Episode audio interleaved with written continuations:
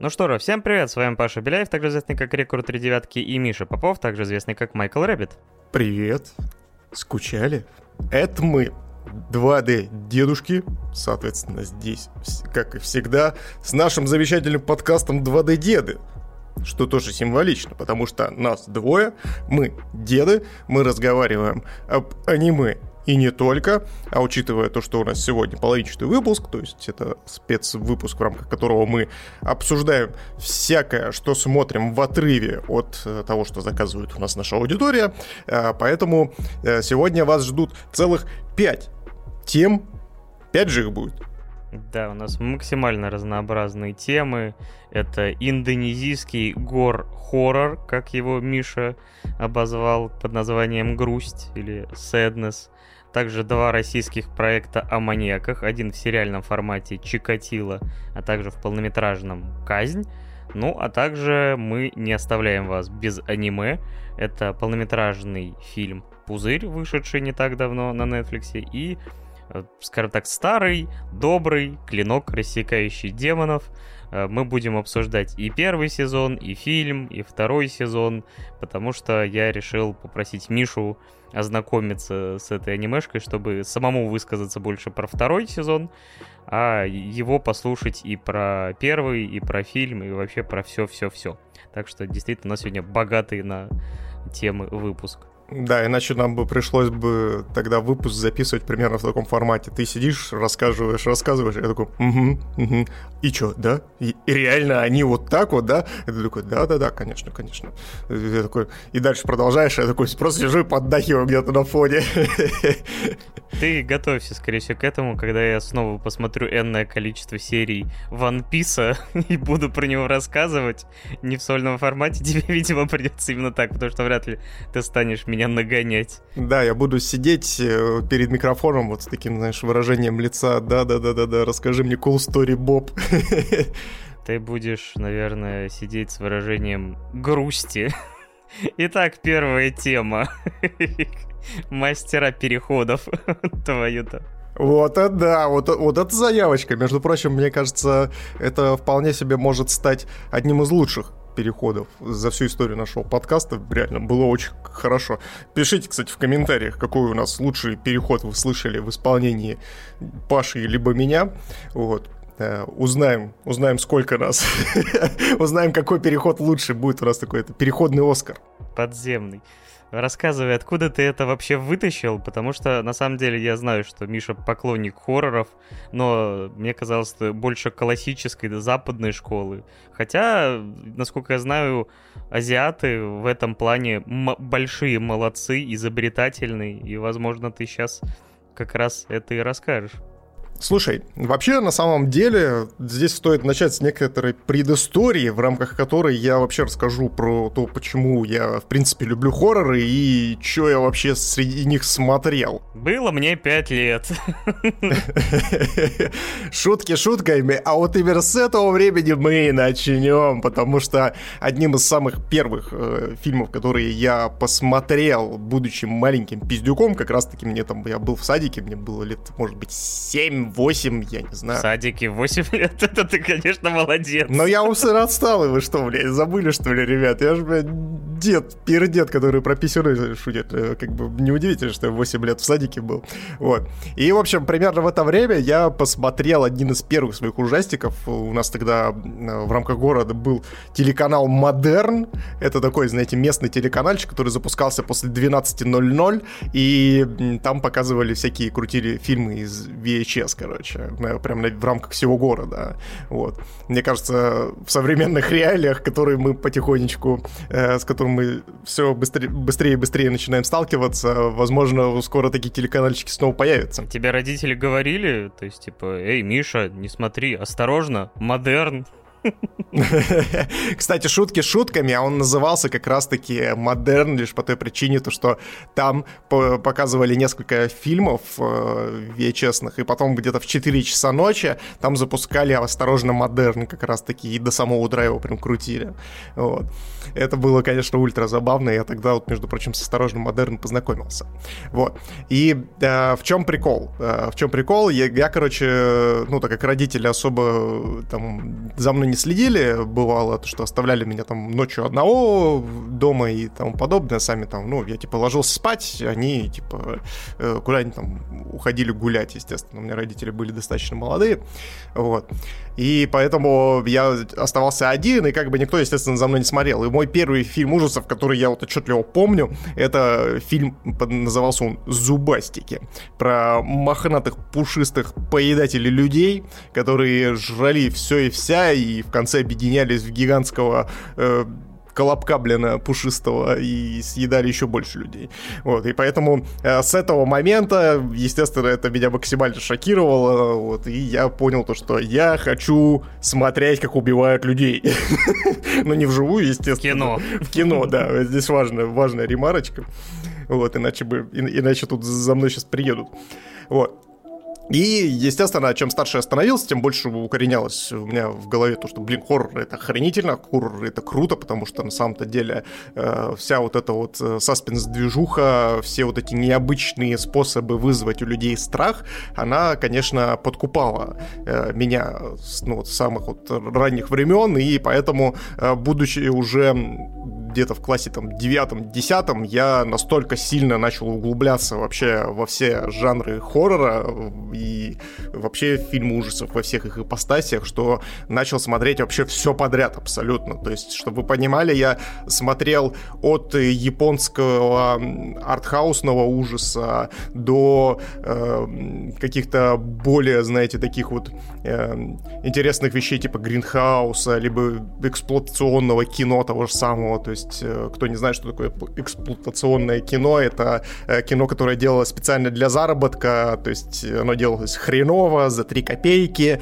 но с, одни, с некоторой изюминкой, которая может вас затащить, скажем так, в кинотеатр. Вот. Э, сейчас в современных реалиях, наверное, многие слышали о такой замечательной э, студии, как Asylum, э, которая снимает сейчас зачастую э, такие второсортные пародии на популярные франшизы, типа там Трансморферы, вот это вот все. Шаркнадо. Да, да, вот. И фишка в том, то, что они зачастую, э, ну, э, зачастую выпускали очень интересные такие концепции фильмов ужасов, вот типа Шаркнейда, где, э, собственно, э, акулы, э, акулы засасывают в торнадо и разбрасывают по всему городу, и акулы при этом не умирают, а продолжают жрать людей в полете, и ты такой, шо? Кого? Или там э, тот же самый э, Шаркула, это смесь Дракулы и, и той же самой акулы, и ты такой сидишь... Э, это и сейчас звучит дико, а когда ты смотришь на это все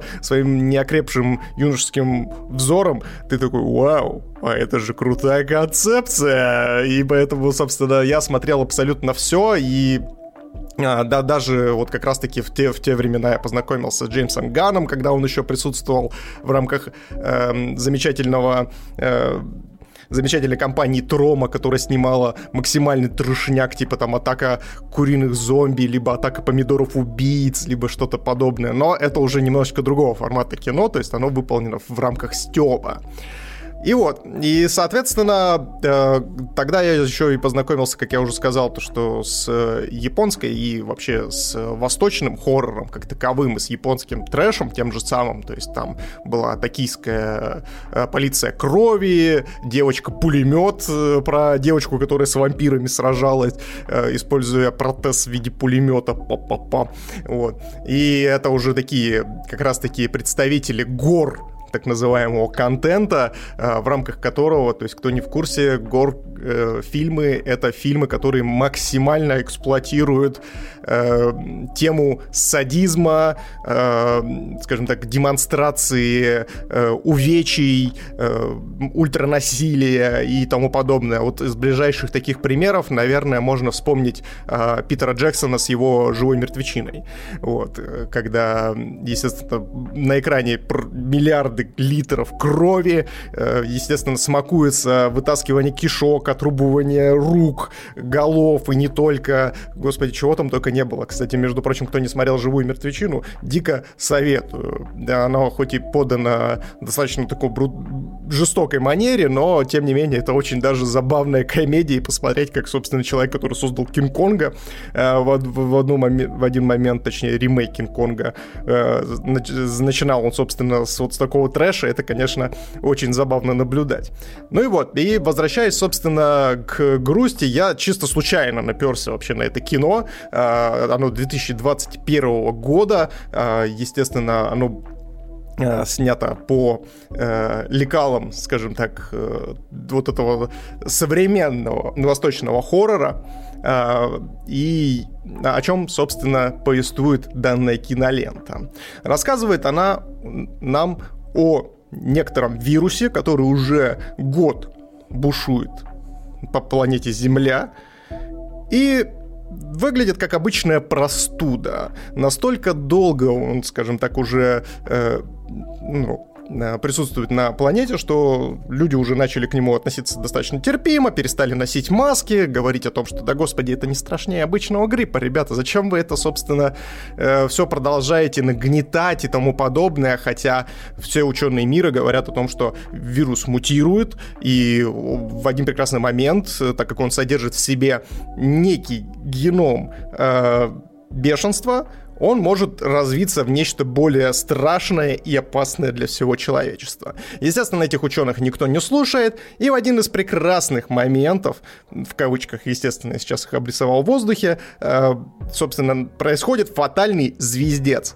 Вирус начинает мутировать, и люди превращаются в невероятно жестких, пошлых, садистов, которые начинают убивать всех и вся и насиловать тоже всех и вся на улице.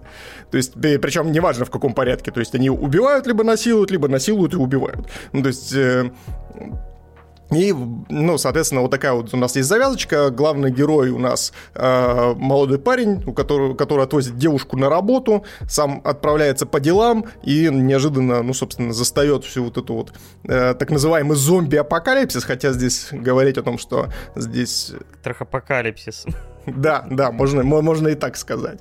Вот. Хотя здесь говорить то, что это зомби-апокалипсис не совсем верно, потому что на самом-то деле э, люди сохранили рассудок. То есть они как вполне, как это сказать-то, э, сохранили рассудок в грани вот этой вот безумия своего, естественно. То есть у них атрофировались абсолютно э, все вещи, связанные с инстинктом самосохранения, то есть они абсолютно никак не реагируют, если ты им отрежешь руку, либо э, начнешь наносить какие-то удары, то есть они, э, естественно, прут до конца и до победного, жрут и наносят различные увечья всем, кому не попадя, кто попадается им на пути, и, естественно, насилуют всех, кто попадается у них на, на пути, но при этом они разговаривают, они используют, скажем так, э, различную утварь, то есть топор, любые там садовые ножницы и тому подобное, то есть для них взять это ничего не стоит и, собственно, размозжить вам голову. А чего они грустят-то в итоге? Слушай, здесь вообще очень интересно в этом плане порассуждать будет, потому что кино а, я, наверное, здесь сразу же оговорюсь, то что учитывая всю эту гор стилистику, весь этот, э, ну, скажем так, все вот это вот трешанину и вот этот вот ужас, который творится на экране, то есть не зря собственно, я сразу же обозначил, что такое гор-контент, и вас еще раз предупреждаю о том, что этот фильм, он ультра жестокий. То есть он, если, допустим, та же самая токийская полиция крови, которую, ну, собственно, снят как японский трешак, то есть он такой, знаете, на базе абсурда происходит, то есть когда один из э, героев начинает стрелять в нашу главную героиню руками, э, на которых изображены факи, э, чтобы проткнуть, собственно, средним пальцем ее тушку, это как бы одно дело. И когда, естественно, литры крови достаточно карикатурно обрисованы, то грусть совершенно не про это. Грусть, она вот прям в своей ипостаси максимальный гор-контент, в рамках которого, то есть, все ультра жестоко, все выглядит очень натуралистично, то есть, если человеку втыкают там в глаз зонтик, то это выглядит очень натурально. Если человеку, не знаю, пытаются отгрызть пол лица, то это тоже выглядит ультранатурально. Здесь грим — мое почтение. И, естественно, все эффекты крови, они тоже выглядят, ну, прям вот с тем, кто занимался спецэффектами, прям большущие молодцы, то есть передать настолько э, натуралистично все вот эти сцены, которые там происходят, чтобы вы понимали, там есть одна сцена в метро, где в самый разгар ну, вот этой всей э, вот этого зомби-трахоапокалипсиса начинается просто лютый замес, где начинают люди друг друга топтать, там происходит просто какое-то э, фатальное мочилово, ты сидишь и охреневаешь вообще от того, насколько это, с одной стороны, противно, но с другой стороны, от этого невозможно оторваться, потому что это еще и динамично снято, и не скажу то, что это прям не стильно выглядит. То есть местами это прям, ну, очень добротное кино. Вот. А, если говорить, опять же, про название «Грусть», почему оно так называется, наверное, здесь, ну, в своей фабуле вообще кино достаточно простое. То есть э, у нас есть главный герой, который едет спасать свою девушку из лап, ну, собственно, вот этих зомби, которые за ней следуют и которые, собственно, хотят с ней створить всякое страшное.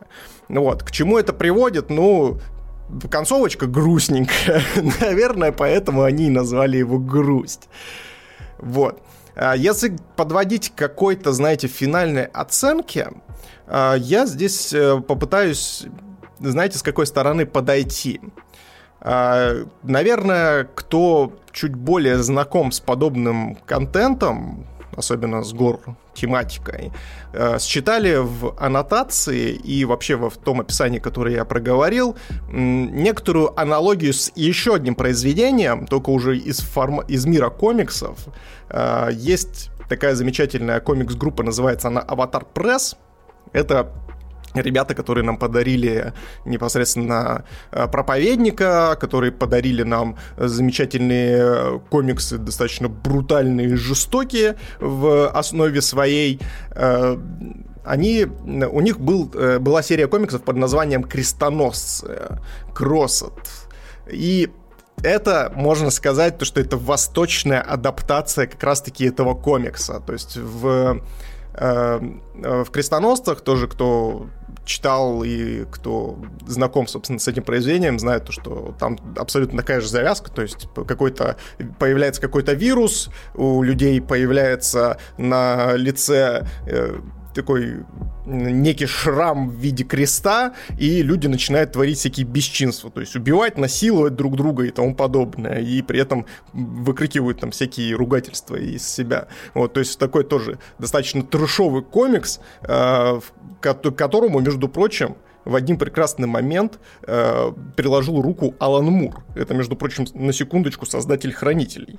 Вот. Он там писал целый цикл, который называется «Кроссет э, плюс 100». Это он повествует о столетнем скипе после вот этой всей движухи, когда, собственно, на население Земли не стало и появились крестоносцы. И вот он писал про последствия всего этого. Очень интересная линейка. Если вот интересно э, почитать что-то именно сюжетное, а не трешовое, то можете обратить внимание. Ну и э, подводя к некоторому итогу, я могу сказать то, что для любителей э, ультражестокого и э, фильмов с ультранасилием «Грусть» я могу посоветовать. Оно снято, ну, прям очень сочно. Очень сочно, очень интересно. Э, и при этом в рамках своего ритма фильм идет час сорок, абсолютно не проседает. Сказать то, что это кино можно посоветовать всем, ну, нет. То есть, если вы любите подобного рода контент, то я рекомендую вам обратить внимание на грусть.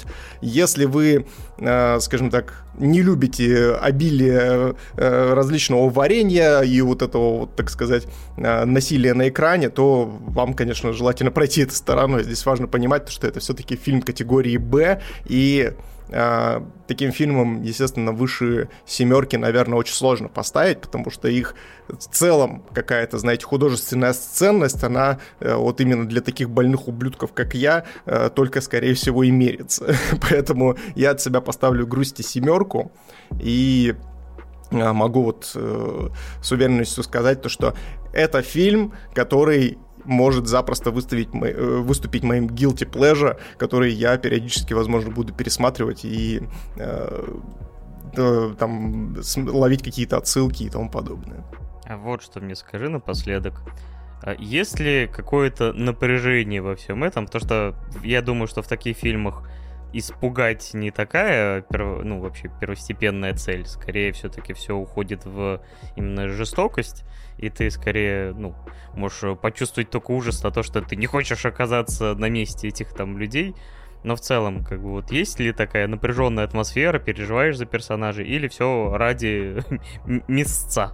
Ну, естественно, естественно, здесь работают абсолютно те же самые принципы, что и в стандартных триллерах, то есть всегда есть э, некий преследователь, есть жертва, и здесь вот важно еще заметить то, что есть целая сюжетная линия, как раз-таки, э, в которой присутствует некий дед, который забыл выпить свои таблетки, забыл поставить себе прививку и стал сумасшедшим больным ублюдком, который э, ходит и преследует нашу главную героиню, и он действительно жуткий. То есть он прям вот, знаешь, местами даже переигрывает да, с э, какими-то, знаешь, моментами пошлыми, когда там, допустим, знаешь, э, она закрывает перед ним дверь, и он в небольшое окошечко начинает языком облизывать это окошечко и говорит, господи, как же я тебя трахну, когда я тебя поймаю, бля. И ты такой на это смотришь, такой, господи, дедушка, остановись, пожалуйста, дайте таблеточки, помогите. Ну, то есть, жутких моментов э, присутствует в этом фильме, но здесь важно понимать то, что это не страшное кино. То есть оно страшно, оно вызывает именно отвращение и первобытный ужас, когда ты видишь на экране, что э, кому-то там отрезали голову и потом в это же, э, собственно, отверстие отмели. Ну, то есть это совершенно другого формата э, может пробежать у тебя холодок по спине. Я уже чуть-чуть пожалел о том, что спросил, потому что вот эти сцены, это такой, а, ладно, я без этих описаний мог бы и прожить. Но что получил, то получил. Напомню, значит, ты поставил оценочку 7 в итоге. Да, я ставлю семерку, то есть очень крепкое кино, особенно в рамках своего жанра. Вот если вы вдруг любитель такого, то милости прошу, в общем, кино для больных ублюдков. А вот для кого сериал Чикатило, мы сейчас с вами и выясним. Потому что время переключиться с азиатских гор хорроров на что-то ближнее. Хотел бы сказать родное, но нет. В общем, а, где-то год назад сервис ОККО, который один из лидер стриминговых сервисов у нас в стране, решил выпустить в, прок... ну, в свою, так сказать, экосистему проект под названием Чикатило, который был заранее известно будет сниматься с Ариком Андреасяном. А как вы, многие из вас знаете, это автор таких шедевров, как «Защитники», «Мафия», каких-то трэшовых комедий с представителями Comedy Club, «Афера по-американски», «Ограбление по-американски» это был замечательный фильм. Но я на самом деле у него ничего не смотрел, кроме «Непрощенного». И «Непрощенный» был, по сути, обычной драмой с Дмитрием Нагиевым, и которая снята была, ну вот, более или менее там средне, нормально, без отвращения я его посмотрел. И, похоже, Андреасян, э, видя, как его вот именно либо комедии, либо там блокбастеры ругают во все возможные щели, он решил пойти на территорию более драматичных, серьезных фильмов, и в том числе и сериалов.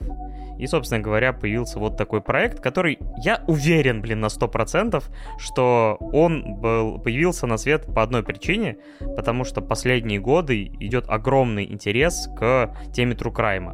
То есть True Crime подкасты, какие-то там документалки на Netflix, на каких-нибудь Амазонах даже, там на Ютубе, все пользуются огромной популярностью. Э, Причем, кстати, есть такое бытует мнение, что женская аудитория основная аудитория у таких проектов. Это такой для, для многих такой небольшой э, противоречивый фактор, что типа думаешь, ну вроде же это такие жуткие вещи, маньяки там, действительно, женщины чаще становятся жертвами этих маньяков. Но вот считается, что это там защитная функция. Да, домохозяйки у нас все такие белые, пушистые и какают бабочками. Да-да-да. Ну, не, не совсем про это, просто, ну, тут действительно как-то вот э, довольно... Каждая из этих историй действительно отличается какой-то ультражестокостью тоже иногда какими-то, и в отличие от твоего зомби-фильма, тут все реально, и происходило с реальными людьми. И э, сериал «Чикатило», я, честно говоря, не знаю даже, почему я его стал смотреть, потому что в какой-то момент я начал смотреть, мне кажется, вообще все подряд, и мне стало интересно, вот насколько это может быть плохо, средний, или вдруг это там станет каким-то приятным сюрпризом. Забегая вперед, приятным сюрпризом это не стало, но и каким-то ужасным зрелищем я это не нашел. Ну, начнем, наверное, с самого важного и вот этого слона в комнате. Дмитрий Нагиев в роли Чикатила. Это действительно спорное решение, оно было спорное на этапе того, как это было, во-первых, сначала какой-то странной тайной, хотя сам Нагиев, по-моему, там сказал, что я играю Чикатило, Хотя даже в самом сериале, в первой серии, там его лицо не показывается, то ли до самых последних кадров, то ли вообще там до второй серии. При том, что, мне кажется, все у нас в стране примерно знают, как звучит его голос, а голос, благо, там есть. Поэтому делать из этого сюрприз, мне кажется, было максимально странно. Во-вторых, упомянутый ранее «Осторожно, модерн». Я, как и ты, наверное, вырос на этой замечательной программе, где Дмитрий Нагиев и Сергей Рост – перевоплощались в огромное количество образов, в основном карикатурных, которые там пародировали какие-то фильмы, какие-то там жизненные ситуации. И я не... Ну, вот иногда мне очень тяжело было воспринимать Нагиева после всех этих вот образов как э, условно серьезного драматического актера. И, честно говоря, я практически не видел с ним вот там настоящей драмы, кроме непрощенного, где он ну, ходит в основном очень насупленный, и, не знаю, там, благодаря режиссуре Адриасяна, там, когда он грустит, идет дождь. То есть вот такие там метафоры, вот такой уровень драмы. Но он заклинатель погоды, что ли, еще дополнительно? Ну, практически.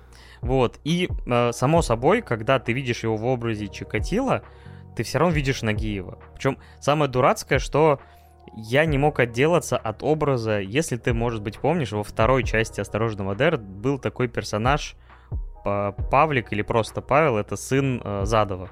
Ну да, конечно. Тоже в очках, тоже такой немножко... Очень карикатурный такой персонаж в очочках, постоянно кривляется, говорит еще вот так вот, э, достаточно Вот картавенько. прибавь ему прибавь ему 30 лет, и ты примерно получишь Чикатило в исполнении Дмитрия Нагиева. Ну, то есть это, конечно, будет, наверное, преуменьшением его актерских э, данных, потому что все равно он пытался создать образ, то есть э, он перенимал какие-то э, там движения рук, э, то есть такие какие-то тики его, движения, опять же, там губ, какие-то привычки, то есть типа, что он постоянно там платком губы обтирает там, или какие-то вот, опять же, дефекты речи, но из-за вот этого огромного перечня образов карикатурных, то есть ты реально можешь выбрать один из них и примерить его на этот, и у тебя полностью пропадает ощущение опасности, напряжения от человека, который совершил вообще-то, ну, порядка, по-моему, пяти с лишним десятков убийств, причем довольно страшных убийств. То есть, когда это все описывается, то есть места преступлений, то вот от самого описания ты будешь больше напрягаться и думать, блин, как вообще живой человек такое мог сделать, нежели от самого фильма. Потому что, ну, от сериала. То есть, подожди, то есть он получается, ну, если мы говорим про «Осторожно, модерн», то там, естественно, это все очень карикатурные кривляния.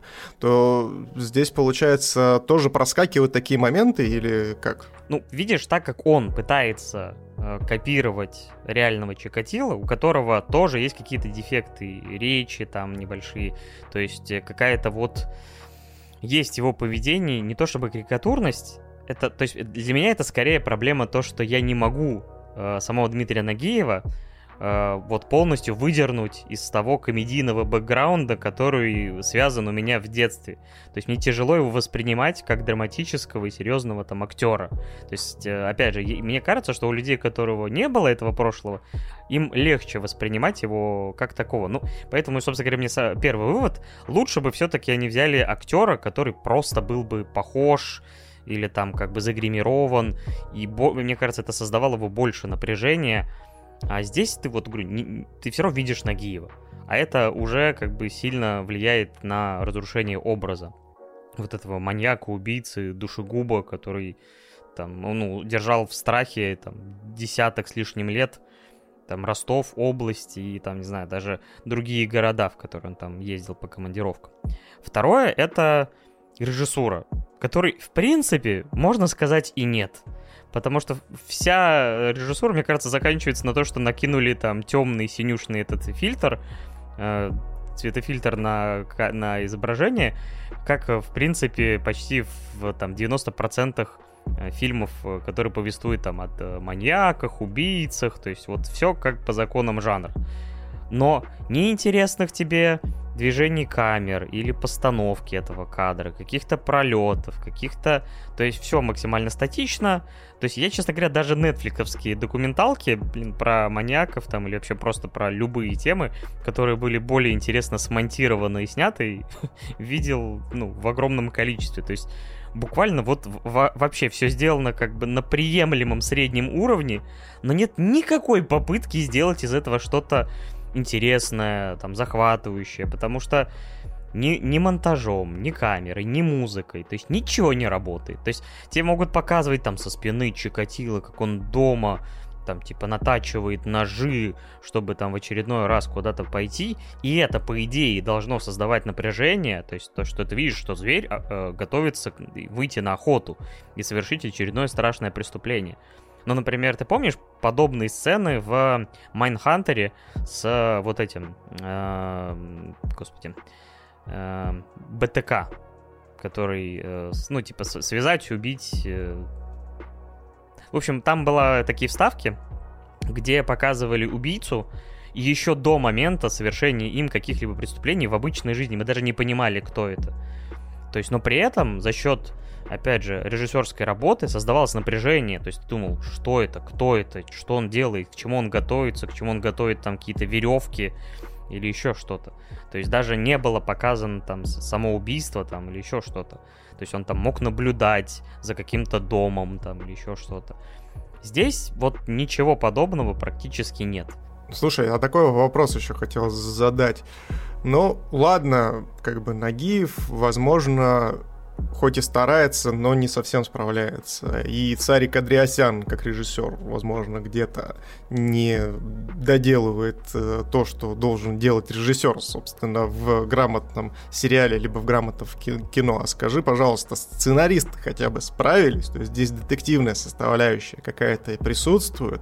Насколько здесь присутствует тот вайб нового слова, которое мы изучили в прошлом эпизоде нашего подкаста «Южная готика», например? Ну, формально это, конечно, вся история про юг, потому что это все-таки Ростов-на-Дону. И вот я, да, хотел сказать, третий пункт — это, условно, сценарий, история.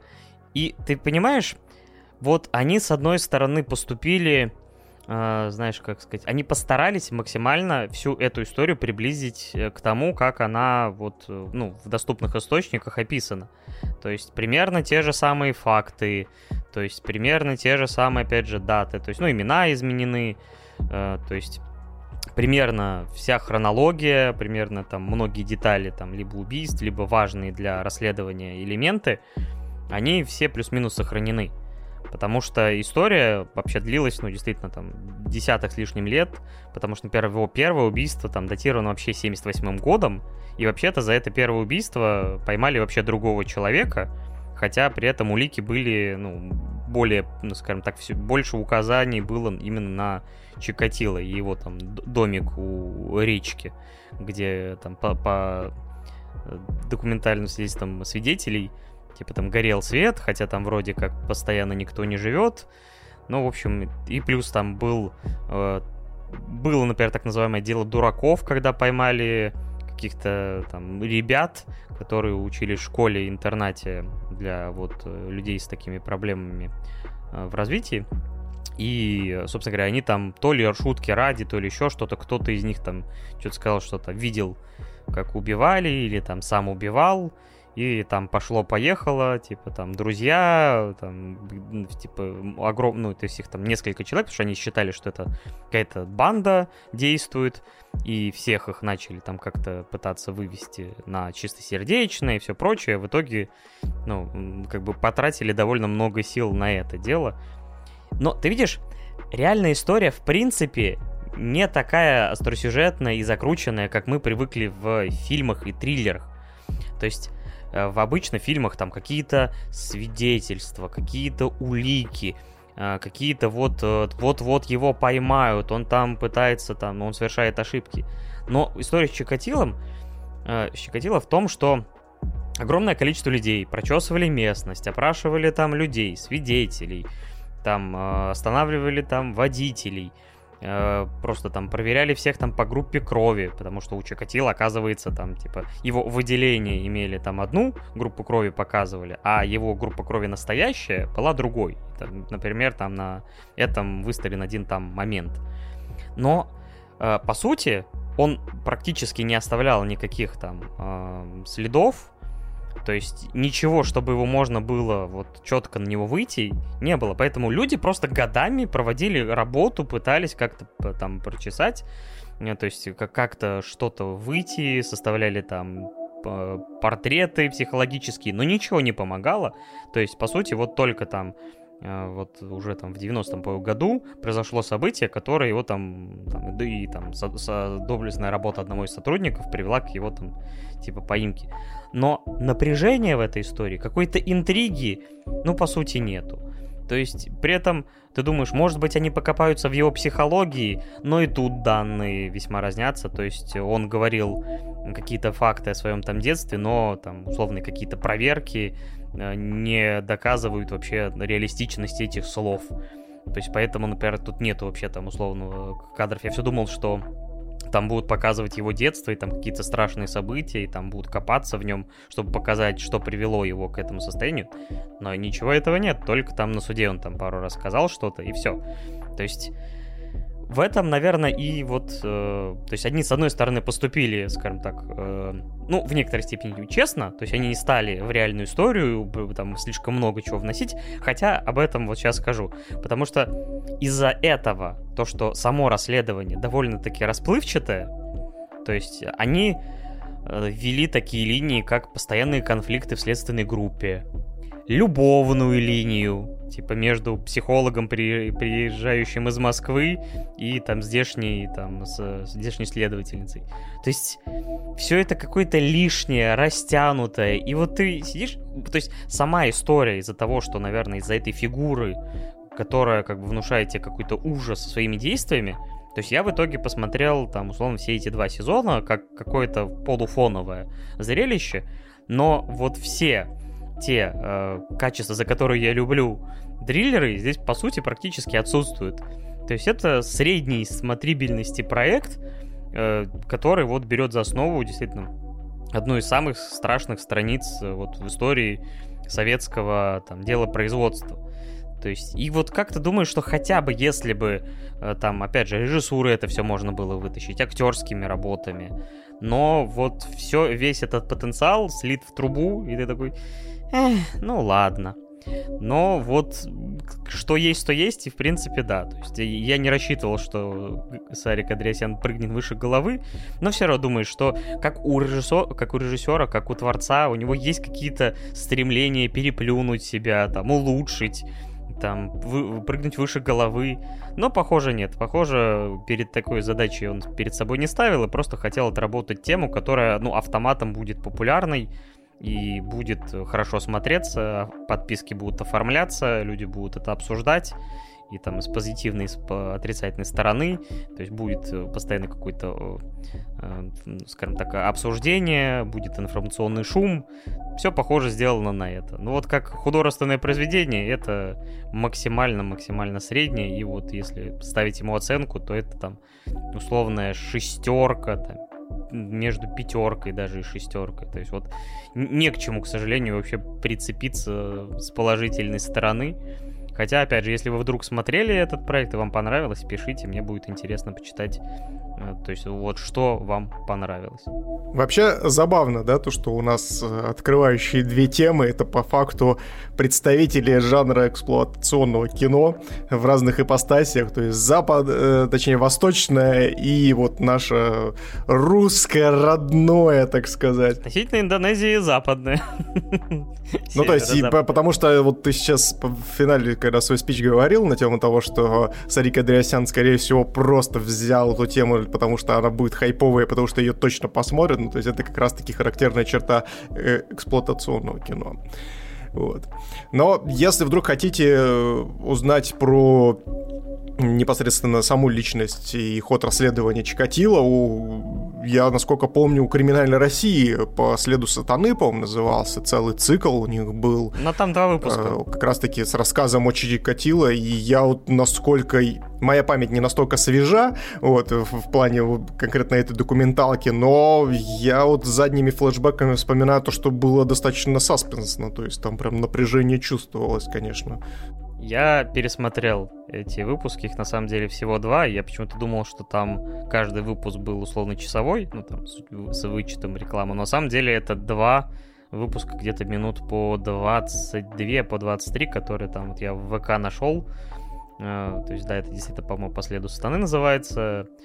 И ну, честно говоря, ну, скажем так, то, что когда тебе это показывают в реальной обертке, действительно, все-таки это иногда создает такое ощущение жути и, ну, не страха, но, по крайней мере, вот из-за того, что ты понимаешь, что все это творилось в реальности, и столько лет, и столько жертв, ну, как, хочешь, не хочешь, но ты понимаешь, что, ну, не хочется быть э, на месте там родителей, родственников этих жертв, потому что, ну, ну, тем более самих жертв. То есть вообще там, получается, и дети, там и мальчики, девочки, там женщины, то есть он вообще без разбора всех. То есть это, кстати, отличительная черта Чикатила, что обычно там серийные убийцы, они придерживаются какого-то одного паттерна и там одной группы жертв.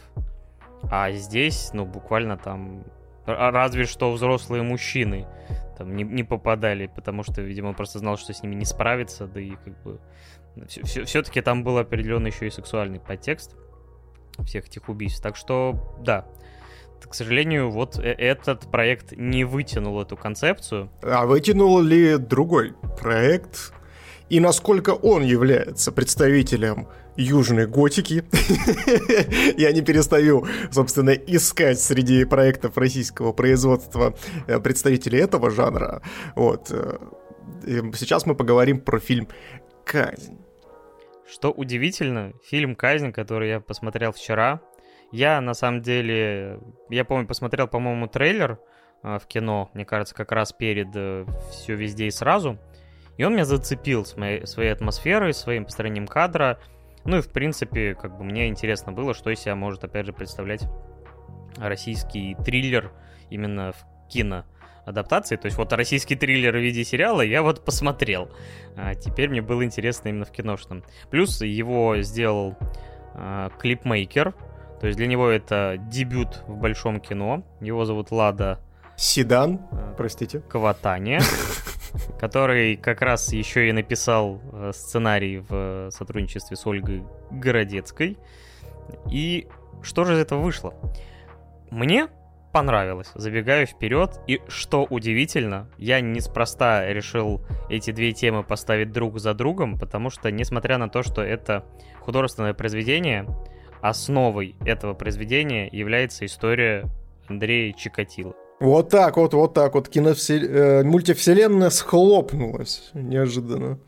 Да, то есть я не знал этого факта, но уже по первым, а, как бы... То есть я сначала думал, что это будет вдохновлено этим, потому что там немножко по-другому, например, э, паттерн убийства, э, там показывается э, какие-то там другие моменты, но в целом ты узнаешь ту же самую историю. То есть вот передо мной в кинотеатре сидела там э, две девчонки, и одна явно похожа, скорее всего, знающая реальную историю. То есть я сразу угадал, что, скорее всего, это девушка поклонница вот True Crime, потому что она периодически, когда вот там были какие-то вот моменты, которые я тоже угадывал из реальной истории, она к своей подруге, типа там, э, э, типа, пере, э, рассказывала похоже, то есть именно что, да, вот был такой-то там, типа, убийца, вот у него был такой-то метод, то есть, э, как бы, но в любом случае это вот угадывается. Но при этом это другой альтернативный путь. Если вот сериал постарался все это сделать максимально близко к ну, тому, что было, то здесь они создали свою историю, свою интригу, там, персонажей каких-то, переплели все это с художественным вымыслом, и получилось захватывающе. То есть, несмотря на то, что это идет там 2.20, меня фильм все-таки захватил. То есть я не скучал на всем протяжении. Во-первых, он снят гораздо более интересно. То есть здесь есть, опять же, какие-то ракурсы. Отличная игра света и тени. Потому что тут иногда как-то вот... Ну, то есть э, режиссер себе поставил цель вот максимально играть вообще с тьмой. То есть, если зачастую, знаешь, там типа кадр э, в фильмах построен так, что у тебя там какие-то, ну, огромное количество дополнительных э, элементов света, чтобы высветить картинку, чтобы было все понятно. То здесь, если, например, условно это какой-то там э, дом посреди поля, где там нет света, и например, горит фонарик, то будет полная тьма и только то пространство, которое реально бы заполнял светом фонарик. Или же, например, там, где он сидит, там, условно, там, следователь в кабинете, и, то есть, опять же, там какой-то вот э, там тусклый источник света там на столе, или он там в темноте сидит, и только там приоткрытая дверь видна. То есть это очень клево, это создает атмосферу. То есть э, цветофильтр тут скорее более желтушного характера, что тоже к таким фильмам очень часто применим. Но в целом, опять же, вот именно с позиции монтажа, режиссуры, э, музыки, которая здесь есть, все это на порядок выше, чем в Чикатило. Все это сделано со стилем, со вкусом. То есть довольно часто вообще клипмейкеры в какой-то момент, э, наигравшись, что называется, с клипами, они решают перейти в большую режиссуру Например, вот мне все время казалось, что таким режиссером был э, Финчер, и вот я сейчас проверил перед стримом, и, похоже, был прав. Сначала единственное, что он работал с малоизвестными, э, так сказать, ну, по крайней мере, для меня, музыкантами, а потом уже дошел до Мадонны, Майкла Джексона и там Роллинг Стоунс. То есть, но при этом продолжая снимать э, фильмы, как раз вот, кстати, вот он Э, снял столько триллеров и вдохновил, мне кажется, такое огромное количество режиссеров. Я думаю, что и вот режиссер фильма «Казнь» э, тоже в какой-то степени вдохновлялся Финчером, потому что вот он в этом жанре плавает буквально, не знаю, как самый мощный там ледокол, все прошибает, то есть вот каждый раз, когда он что-то делает с какими-то маньяками, убийцами и каким-то вот элементом напряжения, все выходит на высшем уровне. И возвращаясь к казни, опять же, главные актеры мне понравились. То есть тут, конечно, знаешь, и актерская игра вот немножко, знаешь, как сказать, на максимум выкрученная, как у нас очень часто бывает, но с учетом обстоятельств, когда люди действительно там годами, то есть э, тут, э, опять же, прослеживается та же самая хронология, и то есть э, от где-то там начала 80-х э, туда, на место, тут не рассказывается, какой город, приезжает следователь, который играет Ника Тадзе, Тавадзе, извиняюсь. Вот, и он играет э, Ису Давыдова. Реальный же следователь, который приехал как раз из Москвы, и, собственно говоря, этим делом заправлял, зовут Иса Каздоев, по-моему. Хотя могу ошибаться. Но, по-моему, его именно так зовут.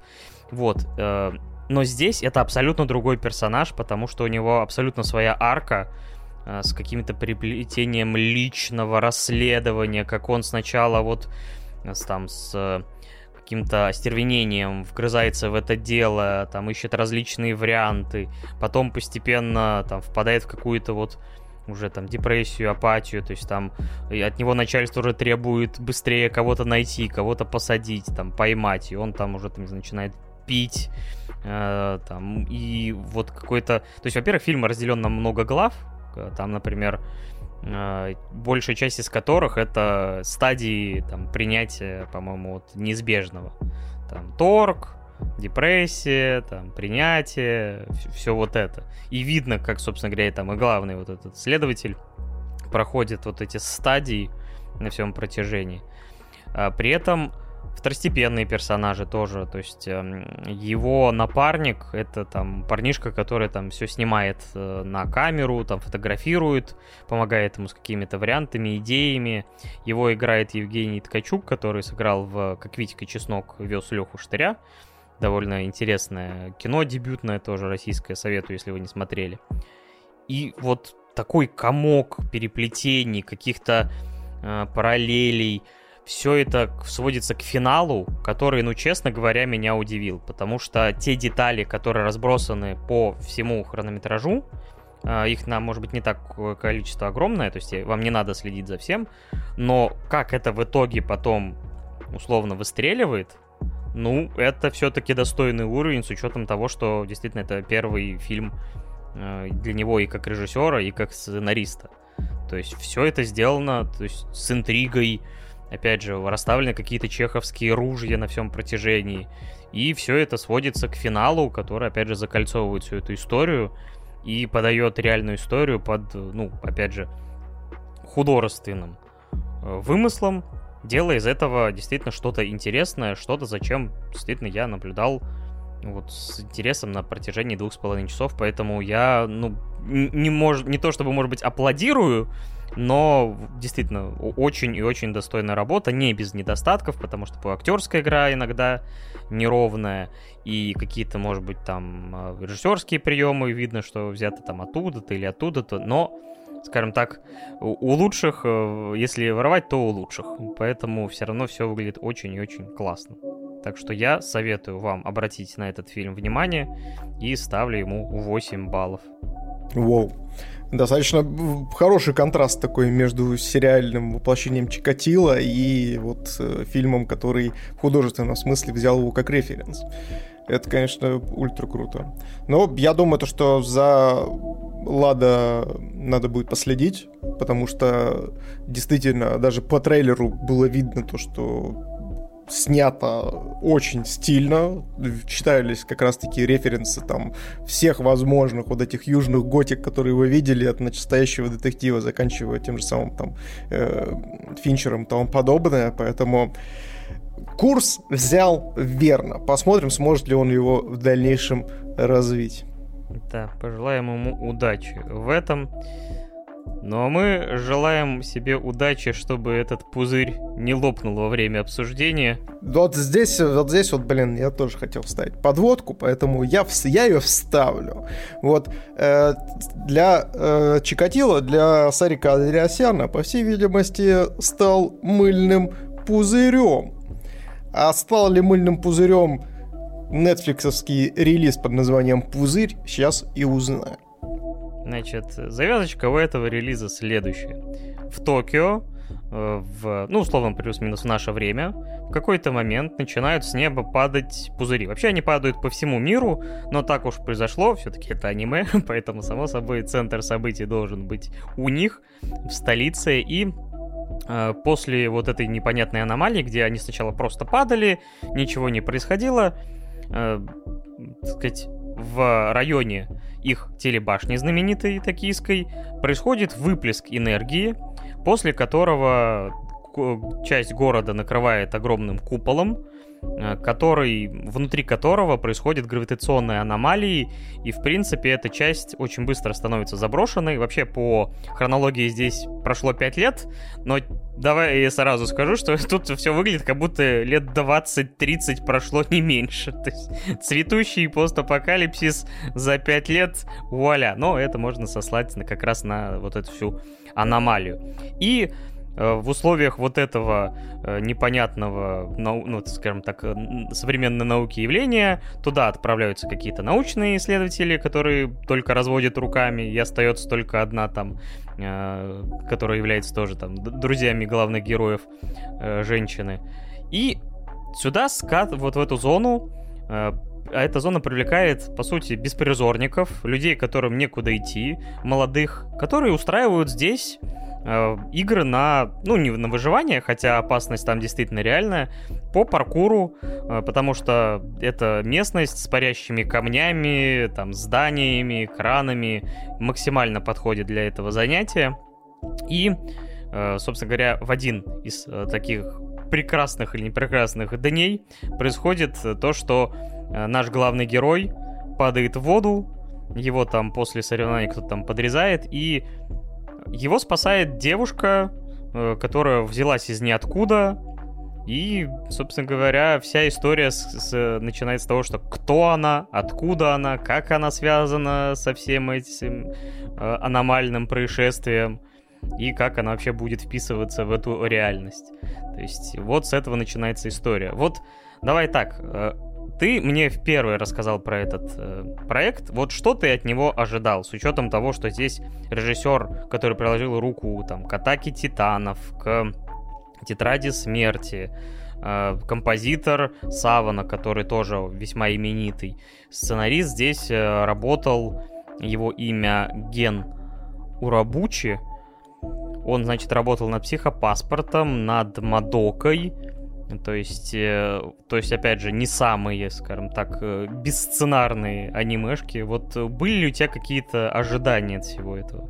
Слушай, ну я когда вообще в первый раз знакомился, э, увидел трейлер, вот чисто случайно, опять же, как это бывает, я не знаю, как это работает, вот как я тащу, блин, новые тайтлы э, к нам, собственно, в подкаст. Как это и было и с «Красавицей и дракон», и вот с «Пузырем» то же самое. То есть я сижу себе спокойно на ютубчике, никого не трогаю, и тут неожиданно э, всплывает э, какой-то видос э, с естественно, японскими иероглифами в названии. Я такой, так, это что такое? Эй, пацан, -пс -пс. Хочешь немножко японской анимации? Да, там, наверное, написано что-то типа «Ты обязан это посмотреть, посмотри, открой, пожалуйста, видос».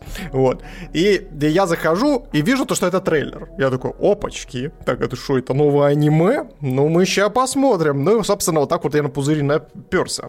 Э, потом начал гуглить, что это вообще за аниме, когда оно выходит, и меня, естественно, захватил очень сильно визуальный стиль э, и рисовка. Потом я уже узнал о том, что это соответственно, многоуважаемая нами студия «Вид», все это дело рисовала, анимировала, и вообще большие молодцы. Ну, кто не в курсе, студия Вит, она у нас, соответственно, за сагу о Винланде, Атака Титанов, рей, вот, рейтинг Короля, то есть э, вот эти все шедевры, они нарисованы как раз-таки этой замечательной э, компанией.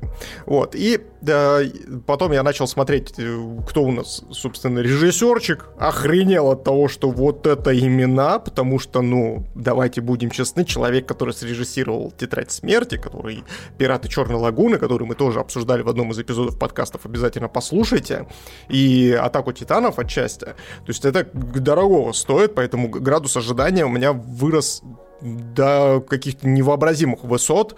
И я вообще изначально думал, то, что это трейлер полноценного сериала, но потом, как оказалось, то, что это все-таки аниме, которое выходит на Netflix, что неожиданно тоже. Вот. И сказать то, что я от него мало чего ждал, ну, нет. Ну, то есть я прям сидел, думал о том, что, вау, интересно, что они там применят. Причем, ну, как бы есть вот такие вот неожиданные, интересные фантастические решения в рамках пузырей. Есть также присутствует паркур э, в этом замечательном произведении «Паркурчик», все педали, естественно, кто помнит ту замечательную э, серию «Офиса», где они все помешались на паркуре, вот ставьте плюсик на всех доступных площадках, где можно оставлять комментарии «Паркур! Паркур! Паркур! О, паркур!» Вот это вот все шикарно, конечно. Вот, ну, и да, поэтому я, если честно, когда все это начал дело смотреть, я был немножечко смущен. Немножечко смущен, потому что в рамках моих ожиданий ну, то есть этот фильм, к сожалению, не попал ни во что абсолютно. То есть я рассчитывал то, что я получу действительно какую-то динамичную, интересную фантастику, которая ну, учитывая, кто здесь, собственно, сценарист, э, будет очень хорошо прописано и тому подобное. А по факту я получил, блин, а, очередную фантазию на тему диснеевских мультфильмов. Мне иногда кажется, то, что современные полнометражки, которые снимаются японцами для Запада, они вот, знаешь, э, как происходит, собственно, создание вообще концепций подобных. И мне кажется, «Красавица и дракон» то же самое было. Ее заветное желание тоже. То есть мы уже, полу... мы уже только в этом году, по-моему, обсуждаем вторую русалочку. И одно красавица и чудовище. Стабильность. Да, да, да, абсолютно точно. Потому что, мне кажется, они садятся вот такой всей, знаешь, всей оравой. И студиовид, и режиссер, и сценарист, они вот так садятся, короче, всей толпой. И э, выходит, собственно, э, Тецуо Араки, снимает шляпу, потому что он пришел только в шляпе, абсолютно голый, на нем была только шляпа, он ее снимает, э, берет такой, так, ребят, в общем, я взял, написал на листочках, э, там, допустим, 50, 50 жанров, которые мы, в, в рамках которых мы можем сделать аниме. Вот, я их закидываю в эту шляпу, вот, и нам нужно выбрать один из жанров. А, второй момент. Я также в эту шляпу закидываю э, все сказки и диснеевские мультфильмы дополнительно еще туда закинул, на всякий случай, чтобы было для до кучи. И наша задача будет вытащить один жанр и непосредственно ту сказку, которую мы будем экранизировать. Так обычно делают художники, которые э, хотят потренировать свою креативность. То есть дизайнеры и художники делают такие штуки интересные. То есть они берут там, э, допустим, заходят на Pinterest, э, видят э, ну, обновляет страницу, и первый, первый персонаж, который им попадется, это тот персонаж, которого они должны нарисовать.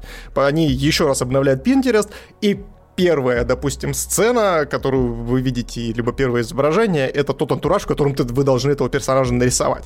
Ну, и то есть это когда вот идей нету, не приходит что-то в голову сверхкреативное, можно таким образом поступить. И вот они вытащили, получается, русалочку и вытащили фантастику.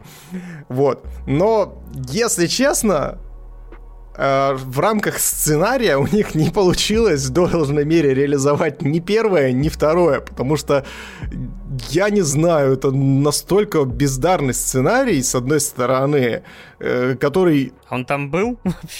я просто когда посмотрел, и я такой, так, стоп, а там вообще они разговаривали?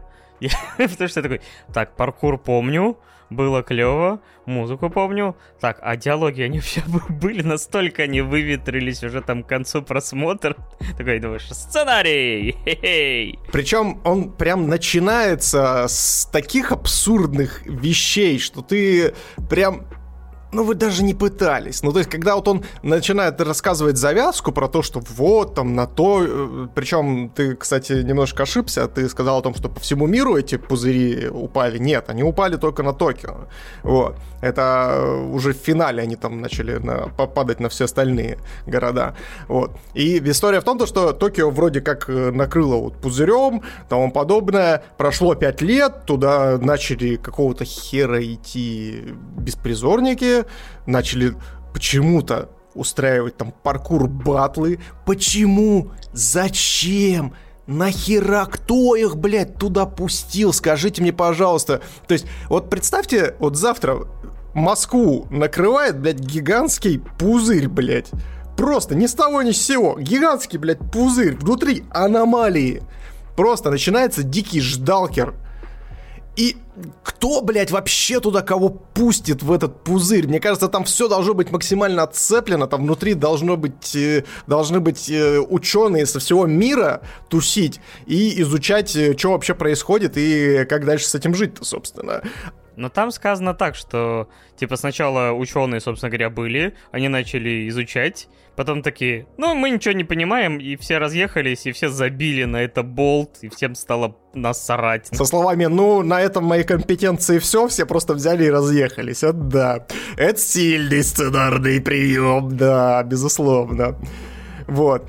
И да, продолжая, собственно, вот эту всю идиотею, собственно, казалось бы, с русалочкой, русалочку препарировать можно абсолютно разными э, путями, и у, опять же, концептуально в этом сценарии есть интересные моменты, потому что, ну, та же самая наша Ута, которая, э, ну, собственно, русалочка э, и как бы уш, уши и хвосты русалочки торчат, собственно, из нее, как из э, э, всего этого сценария, вот, она тоже, ну, не совсем стандартный персонаж, то есть она не сказочный персонаж, они все-таки подвели ее немножечко под фантастику, и это хорошо, но с другой стороны, эта вся концепция, опять же, никак не объясняется, и у тебя столько вопросов во время просмотра, что вот да, наслаждаться визуальной составляющей, которая здесь, ну, просто идеальная. То есть, насколько здесь визуально все выглядит круто, ну, и опять же, тот же самый сеттинг э, затопленного Токио, который, знаете, еще и дополнительно под завяз там под всякими лианами там и оброс различными цветами и тому подобное. Это все, конечно, выглядит ультра восхитительно, учитывая то, что здесь еще есть и паркур, который создает динамики, и, скорее всего, паркур здесь добавлен чисто для того, чтобы это не смотрелось все просто скучно, потому что, ну, под другого экшена здесь банально нет. То есть они просто бегают, прыгают и, э, и все. Вот. Но как это снято? То есть, вот, честно говоря, переходя к части паркура, мне вообще казалось, что это и изначально была какая-то идея сделать аниме про паркур максимально динамичное в сеттинге с э, аномальной гравитацией. То есть и уже потом к этому как-то, не знаю, мне кажется, потом уже пририсовалась вот эта вся история с пузырями, русалочкой и всем прочим. Мне кажется, вот изначально самый костяк был именно в этом, потому что в принципе, все вокруг этого и, то есть, к этому пристраивается этот паркур. То есть, даже в ключевые моменты просто начинается фильм с этого, там, то есть э, э, это центр истории. Но снято, то есть санимировано, то, как вращается камера, то, как они прыгают, там иногда переходят, там некоторые кадры от первого лица там чуть-чуть проскакивают. Вот это было истинное наслаждение. То есть кроме статичной картинки, которая здесь действительно восхитительна, с учетом сеттинга и вид, они молодцы в части рисовки, то есть, ну, они большие профессионалы. Но опять же, то, как они умеют э, пользоваться виртуальной камерой, то, что они продемонстрировали еще там на первом сезоне Атаки Титанов и на других. То есть и здесь это на полную катушку выкручено. Опять же, все возможности этого сеттинга там реализованы с гравитацией, с э, то, что там команды, что там помогают друг другу как-то там перемещаться, и там сложные моменты там забираться. Все это очень действительно клево реализовано, но история, как Миша уже правильно сказал, здесь выполняет какую-то максимально второстепенную функцию, и вот эта вся взаимосвязь с русалочкой, и вот это вот Ута, по сути, то есть они прямым текстом говорят, что это русалочка, потому что когда она появляется в их лагере, вот этой команды, за которой мы наблюдаем, э, там одна вот ученая как раз единственная, которая на весь этот э, купол пузырестый есть, она начинает, то есть просто Ута не разговаривает вначале, и она понимает, что она, похоже, и не умеет, и она читает ей сказку про русалочку, которую она начинает повторять. То есть она, по-моему, даже почти не говорит осмысленные какие-то вещи, она просто в рандомном порядке, в контексте начинает цитировать э, русалочку. то есть, как бы это есть такая... Они даже не пытаются эту историю как-то скрыть. Нет, у нас русалочка, только вот в таком сеттинге. Да, безусловно. И здесь я тоже, опять же, дополню немножечко про визуальный стиль. Естественно, здесь очень много 3D, но выглядит это все вот настолько гармонично, настолько прям сочно. Вот, если честно, мне хотелось действительно найти... Ну, вообще, давай сразу же здесь стоит обозначить то, что насколько я понял, в Японии этот э, фильм пузырь, он выходил на больших экранах. И самое интересное, то что он был, э, я так понимаю, адаптирован как раз-таки под 4DX э, формат кинотеатров. То есть что такое 4DX? Э, это не путать с 30D кинотеатрами, хотя что-то общее есть. Где ты нюхаешь пердеж человека, который до этого сидел в этом кресле. И не факт, что не пердешь главного персонажа, который тебе демонстрирует с экрана. Вот. Э, возможно, Кевин Смит просто снимал специальную версию там Джей Молчаливый Боб или Movie 43, прикинь, э, посмотреть в формате 30D. Э, там запахи пришлось использовать незаконные, к сожалению. Если особенно в случае Кевина Смита. Там просто, когда кот насилует себя расческой, тебе тоже что-то в жопу тыкает. Простите, пожалуйста. Вот. А, ну и, собственно, 4DX э, формат кинотеатров — это кинотеатры, которые тоже имитируют запахи, у которых движущиеся кресла, но там можно посмотреть полноформатные, полноформатное кино. То есть в рамках Новосибирска есть даже такой один кинотеатр в Сан-Сити. Я там смотрел того же самого Человека-паука, э, о чем местами пожалел. Это был, ну, невероятно Человек-паук, который второй с Андрю Гарфилдом. И местами просто этот фильм превращался в дикое Родео потому что ты сидишь в этом кресле, тебя в нем, э, как на гребаном быке, блин, э, начинает бросать из стороны в сторону. И это от фильма-то хочется блевануть, а тебе еще и укачивает кресло, которое такое, давай, выпусти это, весь этот негатив, я знаю, что ты хочешь. Да-да-да-да-да, безусловно.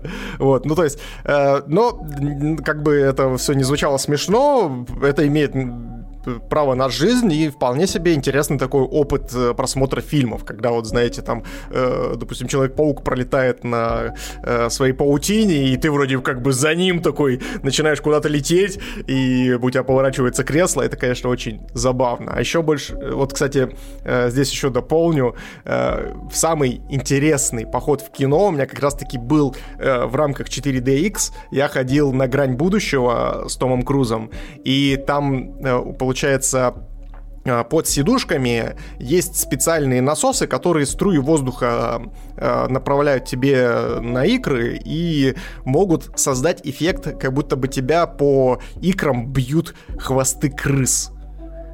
И вот когда там вот, э, ну, вот эти своеобразные пришельцы, которые с щупальцами начинают там Том Крузом свисать и всячески там ими э, в воздухе выписывать пируэты, в этот момент тебе начинают херачить э, вот этими струйками воздуха по икрам, и я, блядь, думал, то, что реально крысы завелись, я так обкекался, это мама моя родная, но это было интересно. Вот, и, в общем, пузырь, он тоже адаптирован под 4DX, э, и я э, примерно могу представить, насколько это интересно бы смотрелось в этом кинотеатре, и очень обидно то, что, к сожалению, в рамках современных реалий мы не можем тоже насладиться, допустим, 4DX Э, кинотеатрах э, этим замечательным произведением, потому что с визуальной точки зрения мне хотелось вот прям рвануть 4DX кинотеатр и посмотреть, как это выглядит на большом экране, вот с этими движущимися креслами, э, со струйками воздуха, которые у тебя около уха там свистят и тому подобное. Это, конечно, был бы очень интересный опыт. И такое чувство, как будто действительно вот пузырь, он выглядит как классный аттракцион в основе своей с очень херовым сюжетом. Вот прям вот отвратительным сюжетом, даже хуже, чем у «Красавицы и дракон». То есть если «Красавица и дракон», они э, как бы в рамках своей вот этой вот основной канвы «Красавица и чудовище» диснеевская, они там чуть ли не покадрово даже повторяют и не особо от основной фабулы как бы отклоняются, ну, только если под конец прям добавляют какой-то там э, серой морали и какой-то там социальщины, то здесь Пузырь даже не пытается. То есть он такой, бля, ребят, тут что-то это, вот русалочка, вот она будет с цитатами из русалочки говорить, э, а тут еще паркурчик вот, паркурчик, футбольчик, вот мальчики походят на качков и тому подобное. Вот. Э, говорить, сказать то, что я могу порекомендовать пузыря, ну, Наверное, нет. Только если вы хотите действительно посмотреть на что-то симпатичное, но готовы выключить максимально свой мозг, то да. Мне, к сожалению, это не удалось сделать, и поэтому для меня пузырь вот как раз-таки сценарно очень сильно коребил меня и не давал насладиться вот этой картинкой замечательной. А у тебя, Паш, как вот? Мне, похоже, удалось, потому что мне очень понравился пузырь. Я весь фильм сидел с идиотской улыбкой. Мне То есть э, все нравилось. Музыка нравилась очень, опять же, то есть вот это на четырех, например, нотах, вот эта мелодия, которая как-то все время, то есть, видимо, одна из этих нот э, создана для того, чтобы создавать там какую-то вот э, грустную музыку. Под конец я реально вот в ключевой момент чуть слезу не пустил, хотя, казалось бы, ничего в ней такого нету, но удалось меня им растрогать этой довольно предсказуемой концовкой, но все равно. То есть мне было, честно говоря, вот я принял, что это сказка, а, что никакого там мощного сюжета, твиста в конце, хотя, опять же, все подразумевает, что в этой башне, вот в этом пузыре, а, который грозит во второй раз, ну, шарахнуть, и вообще там той же самой Ути в какой-то момент там видение о том, что там шарах не так, что мало не покажется, что типа будет э, условно там второй удар, и там уже от Токио вообще ни, ничегошечки не останется, и все выйдет вообще из-под контроля. И это должно тебя как бы трогать, но вообще по боку. И никакого вот финального твиста. То есть мы сначала подумали, что там будет, э, скажем так, когда наш главный герой, вот, собственно говоря, попадает в то место, э, будет сюжетный твист про его происхождение, но и тут нет. тут, тут все оказалось более приземленно. Но вот за счет этой визуальной составляющей, динамики, яркой картинки, опять же, как я сказал, музыки, и от того, что это Ута невероятно милая. Мне так понравилось еще потом, знаешь, они в титрах сделали такую подборку фоток реальных э, Токио, куда вставили ее, то есть, э, типа, там она там прогуливается, едет на велике, там за какой-то кошкой тянется, чтобы погладить. Я не знаю, она настолько умилительная, что вот наблюдать все время за ней было как-то такой м-м". Но у нее прям, да, у нее даже палатки э, переданы кошачьи, поэтому уди... котики, котики нравятся всем, давай будем честны. Да, и как ни странно, я вот, когда закончил просмотр, такой, типа, блин, прям хорошо. Но вот стоило мне буквально немножко попытаться вспомнить, опять же, там для подкаста, какие-то диалоги, какой-то сюжет. Я такой, а оно вообще там было? То есть у меня реально в голове вот эти ярчайшие экшн-сцены, э, там, типа, классно подставлены. Несколько таких, ну, грустных моментов и каких-то там взаимодействий на фоне красивых локаций э, главных героев. И, в общем-то, и все. То есть, реально, почему они там это делают, что, то есть, откуда появился этот паркур с ни хрена. То есть, если бы это был хотя бы, знаешь, замкнутый пузырь, типа, и они сражались там за еду и выживали. Но по сути, ну, как бы я так понял, что там свободно можно выходить, там появляются какие-то у некоторых команд вообще спонсоры, которые им кидают какое-то новое э, там, э, приспособление там, для прыжков. Причем самое забавное то, что вроде как эта команда преподается как вот злодеи, но почему они злые, почему они такие, ну то есть вообще ничего не объясняется. То есть они вот, вот такие вот подлые, немножечко мерзавцы, и при этом не разговаривают, ходят в масках. Все. Да. ты, ты такой, а можно чуть-чуть побольше, пожалуйста, чего-нибудь вот хотя бы там осмысленного добавить в это все? Нет, нет, они злые злыдни, вот поэтому они вот такие вот. Да, никакой мотивации, никакого сюжета с, там, с поворотами или с какой-то интригой или с какой-то фантастической подоплекой. Э, но, опять же, за счет того, как это то есть, нарисовано, я говорю, я получил все равно массу удовольствия, поэтому, как вот ты выставлял условно две оценки Фейту, Прикосновению Небес, так и здесь я бы мог поставить две абсолютно разные оценки истории и визуалу. И визуал, если там чуть ли не на десятку для меня тянет, то история это там 5-6 там, максимум. То есть в итоговая оценка, то есть я честно скажу, я поставил первоначально там на некоторых сервисах прям девятку, но уже довольно быстро я понял, что нет, это явно я переоценил ее, Хотя вот э, все равно хочется поставить не ниже восьмерки за счет сильных сторон, которые для меня все равно перевесили. Но я понимаю, почему, например, там критики западные, когда посмотрели, поругали, и на MDB оценка вообще-то 6,7 всего. То есть э, люди увидели массу недостатков. И вот мы, как сказали, тут они довольно в глаза бросаются максимально. Так что э, я думаю, миллион есть рецензий, которые начинаются о том, что это тоже мыльный пузырь, красиво выглядит, но быстро лопается. Но что есть, то есть. Да, у меня, к сожалению, немножко другая аналогия будет. Ну, то есть, э, изначально это должна была быть красивая морская пена, но впоследствии оказалось то, что это все-таки пенка для бритья. Для меня, по крайней мере. Я думал, ты сейчас, блин, будешь к пенису все сводить. Что меня поводили по экрану пенисом. Типа. Э, это просто подавалось как э, морская красивая пена, но по факту для меня это оказалось пенисом.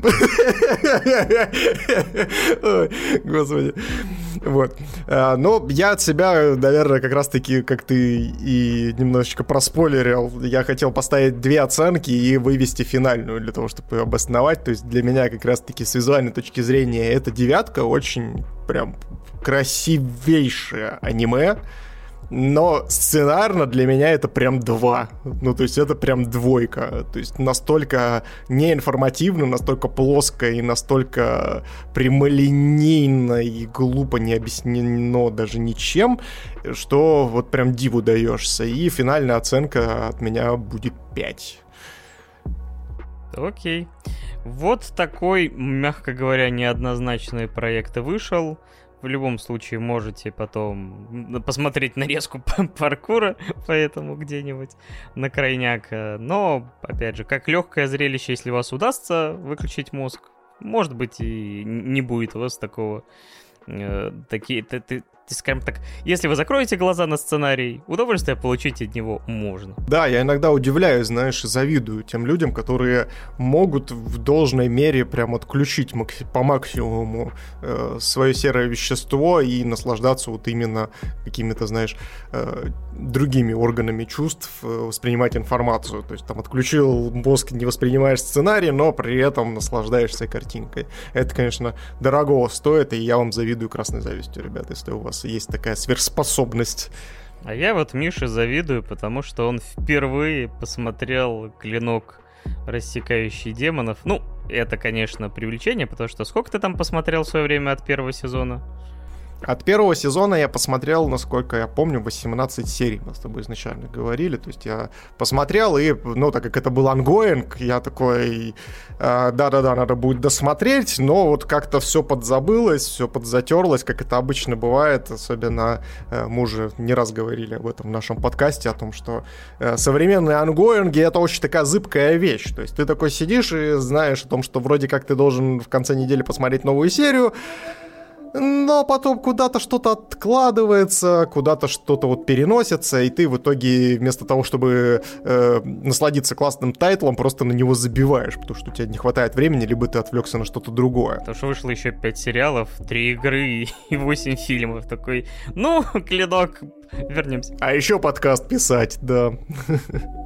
Слушай, я бы рассказал, наверное, про первый сезон, потому что, ну, я так... Э, ты, ты хотел обсудить, наверное, больше второй сезон, естественно, а я... Нет, мне хотелось у тебя в первую очередь послушать... Я, на самом деле, когда... Э, э, ну, я понимал, что я хочу высказаться там на... про второй сезон, про фильм, само собой, я там разговаривал.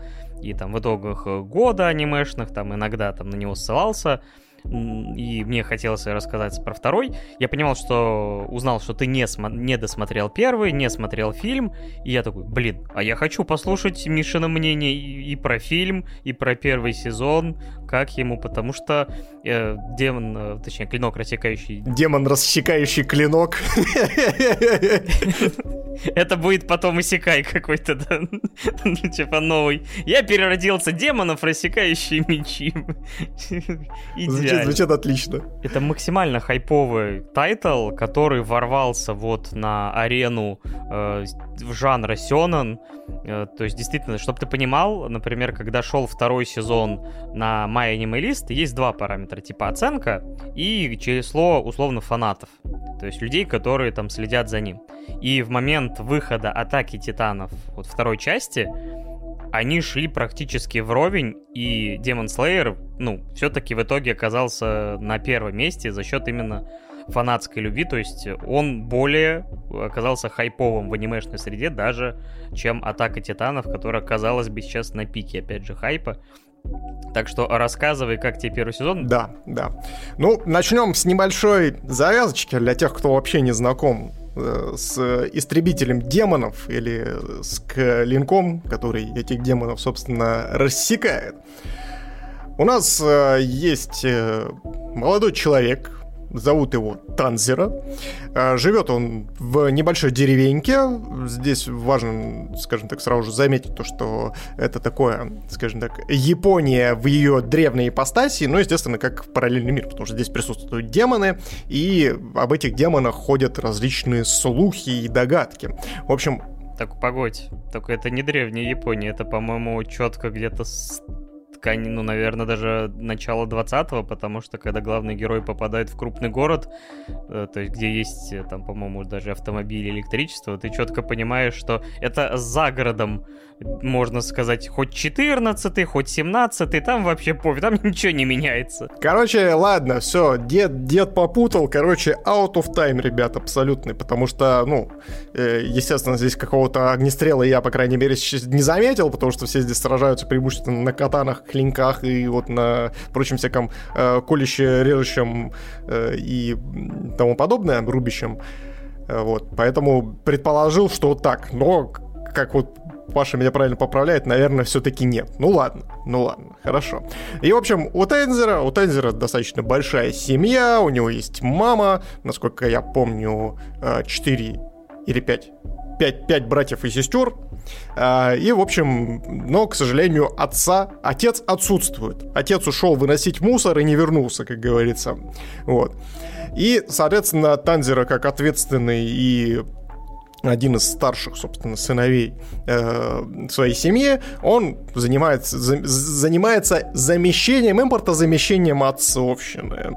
В общем, максимально ухаживает за своей матушкой, бесконечно любит своих братьев и сестер, выполняет всю вот эту мужскую суровую работу по дому и тому подобное. Ну и вообще рубаха парень. Уголь таскает. Да, угли таскает, э, больше ничего не делает. Ну, угли таскать это тоже не мешки ворочать, как говорится.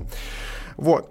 И, соответственно, в один прекрасный день, опять же в кавычках прекрасный, сегодня слишком много кавычек вокруг прекрасный день, э, что очень и очень жаль. Снимите уже что-нибудь доброе и вот, вечное, пожалуйста, чтобы мы уже могли это нормально обсудить. В общем, Танзер отправляется за углем, отправляется в город, а там сразу же мы узнаем то, что у Танзера э, он профессиональный нюхач, то есть он прям различает все ипостаси запахов, которые происходят вокруг, может почуять, грубо говоря, кто пукнул, э, вплоть до миллиметра, то есть GPS-трекер прям срабатывает, пукнул вот этот в этом здании, э, показывает на него стрелкой, вот. И, э, естественно, он в рамках города тоже всем, точнее, вот этой побольше деревеньки, в которой он живет, он всем помогает, все ему рады, и, э, собственно, в этой деревеньке, опять же, как я сказал, ходят слухи о некоторых демонах.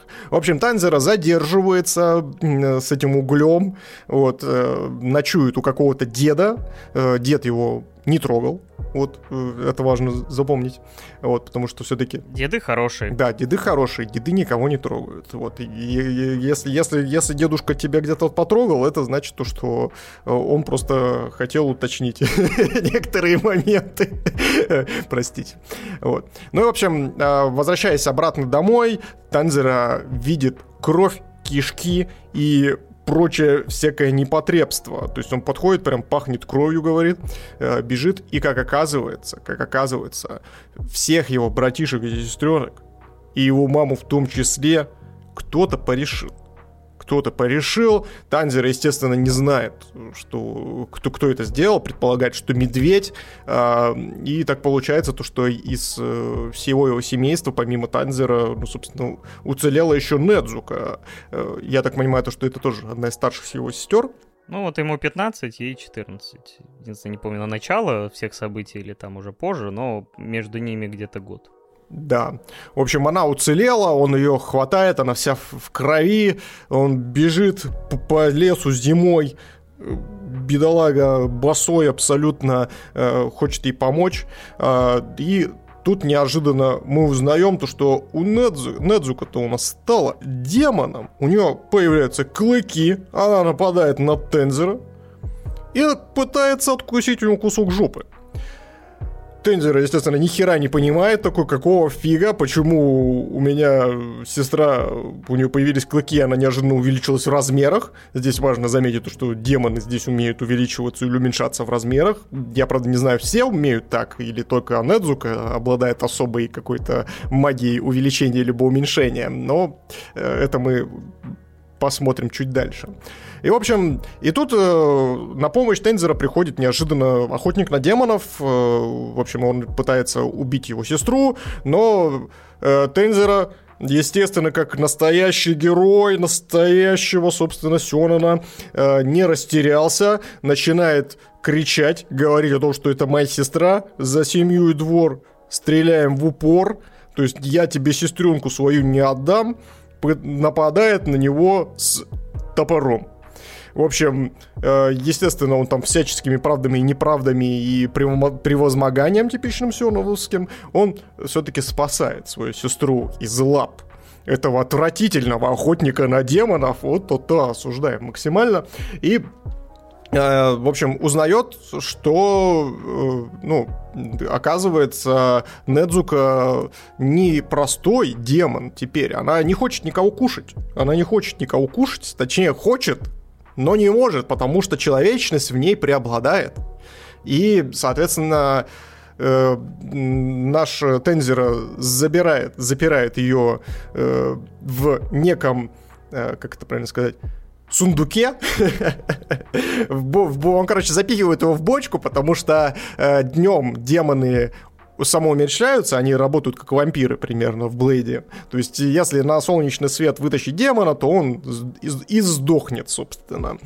И для того, чтобы Недзука не постигла эту участь, он запихивает ее в сундук, хватает сундук на плечи. Не знаю, каким образом у него хватает сил с этим сундуком таскаться, но оставим это, собственно, самому Тензера на э, рассуждение. И отправляется, собственно, искать пути решения сей проблемы. Параллельно он, собственно, встречает деда, который э, пытается его обучить э, стать как раз-таки э, клинком растекающим демонов, ну и, соответственно, демон-хантером в том числе. И, э, ну, естественно, нужно не только спасти, спасти свою сестренку, но еще и отомстить, найти того самого демона, который порешал всю семейку-то. В общем, короче, завязка уровня форсажа практически и сериала Санта-Барбара, можно так сказать. Но, э, забегая чуть-чуть вперед, наверное, я перед этим как, собственно, задать тебе несколько вопросов, я могу сказать то, что на удивление я в диком восторге остался от истребителя демонов. И по большей части этому, э, скажем так, способствовал один персонаж. один... А я думал название студии. Давай, расскажи мне про персонажа. Один персонаж, э, человек-кабан и Насуке, который максимально э, является для меня, я не знаю, лучшим, лучшим просто персонажем любого Сёнина, которого вы не возьмите. Для меня он стал, знаешь, кем? Он для меня стал э, скажем так, эволюцией ласки из отряда самоубийц. Потому что... Окей, ладно. Потому что он тоже, э, ну, он ну, человек, но он, получается, был воспитан кабанами, я так понимаю, носит на, себе, на себе маску кабана, у которого глаза в разные стороны, как раз-таки как у Ласки э, в отряде самоубийц, максимально тупой, максимально прямолинейный, атакую на пролом. Вот это вот персонаж просто, который покорил мое сердце и который для меня тащил вот весь сериал. Но забегая вперед, э, скажем так, если мы, когда мы начнем говорить про второй сезон, э, там, естественно, появились еще более крутые штуки, которые меня не менее поразили, чем этот персонаж. Вот. Э, скажи, Паш, как тебе вообще в первый сезон? Ты смотрел его давненько, я сейчас не требую от тебя каких-то сюжетных, естественно, обоснований и пересказов, но расскажи, как вот в целом у тебя ощущения были, чем тебя захватил клинок рассекающих демонов? Да, начинал я его смотреть еще, наверное, весной 2020 года, то есть примерно два года назад. Но при этом некоторые его части я отлично помню и спустя это время без э, того, чтобы его пересматривать, хотя иногда у меня такое желание было э, повторно посмотреть все от и до, и фильм, и первый сезон. Ну, второй сезон, благо, закончился недавно, поэтому там особого смысла в этом не было. Вот, э, я сразу же втянулся, то есть для меня это было одно из первых аниме и в жанре сёнэн, и картинка, которую, как я потом уже долгое время спустя узнал, что за клинок рассекающих демонов отвечает Уфа Тейбл, которых мы не перестаем хвалить в разрезе фейтов. И как раз вот они занимаются фейтами, а потом они взялись как раз за Демон Слейера. И то, что они иногда здесь творят с визуальным рядом, это, ну, на грани фантастики.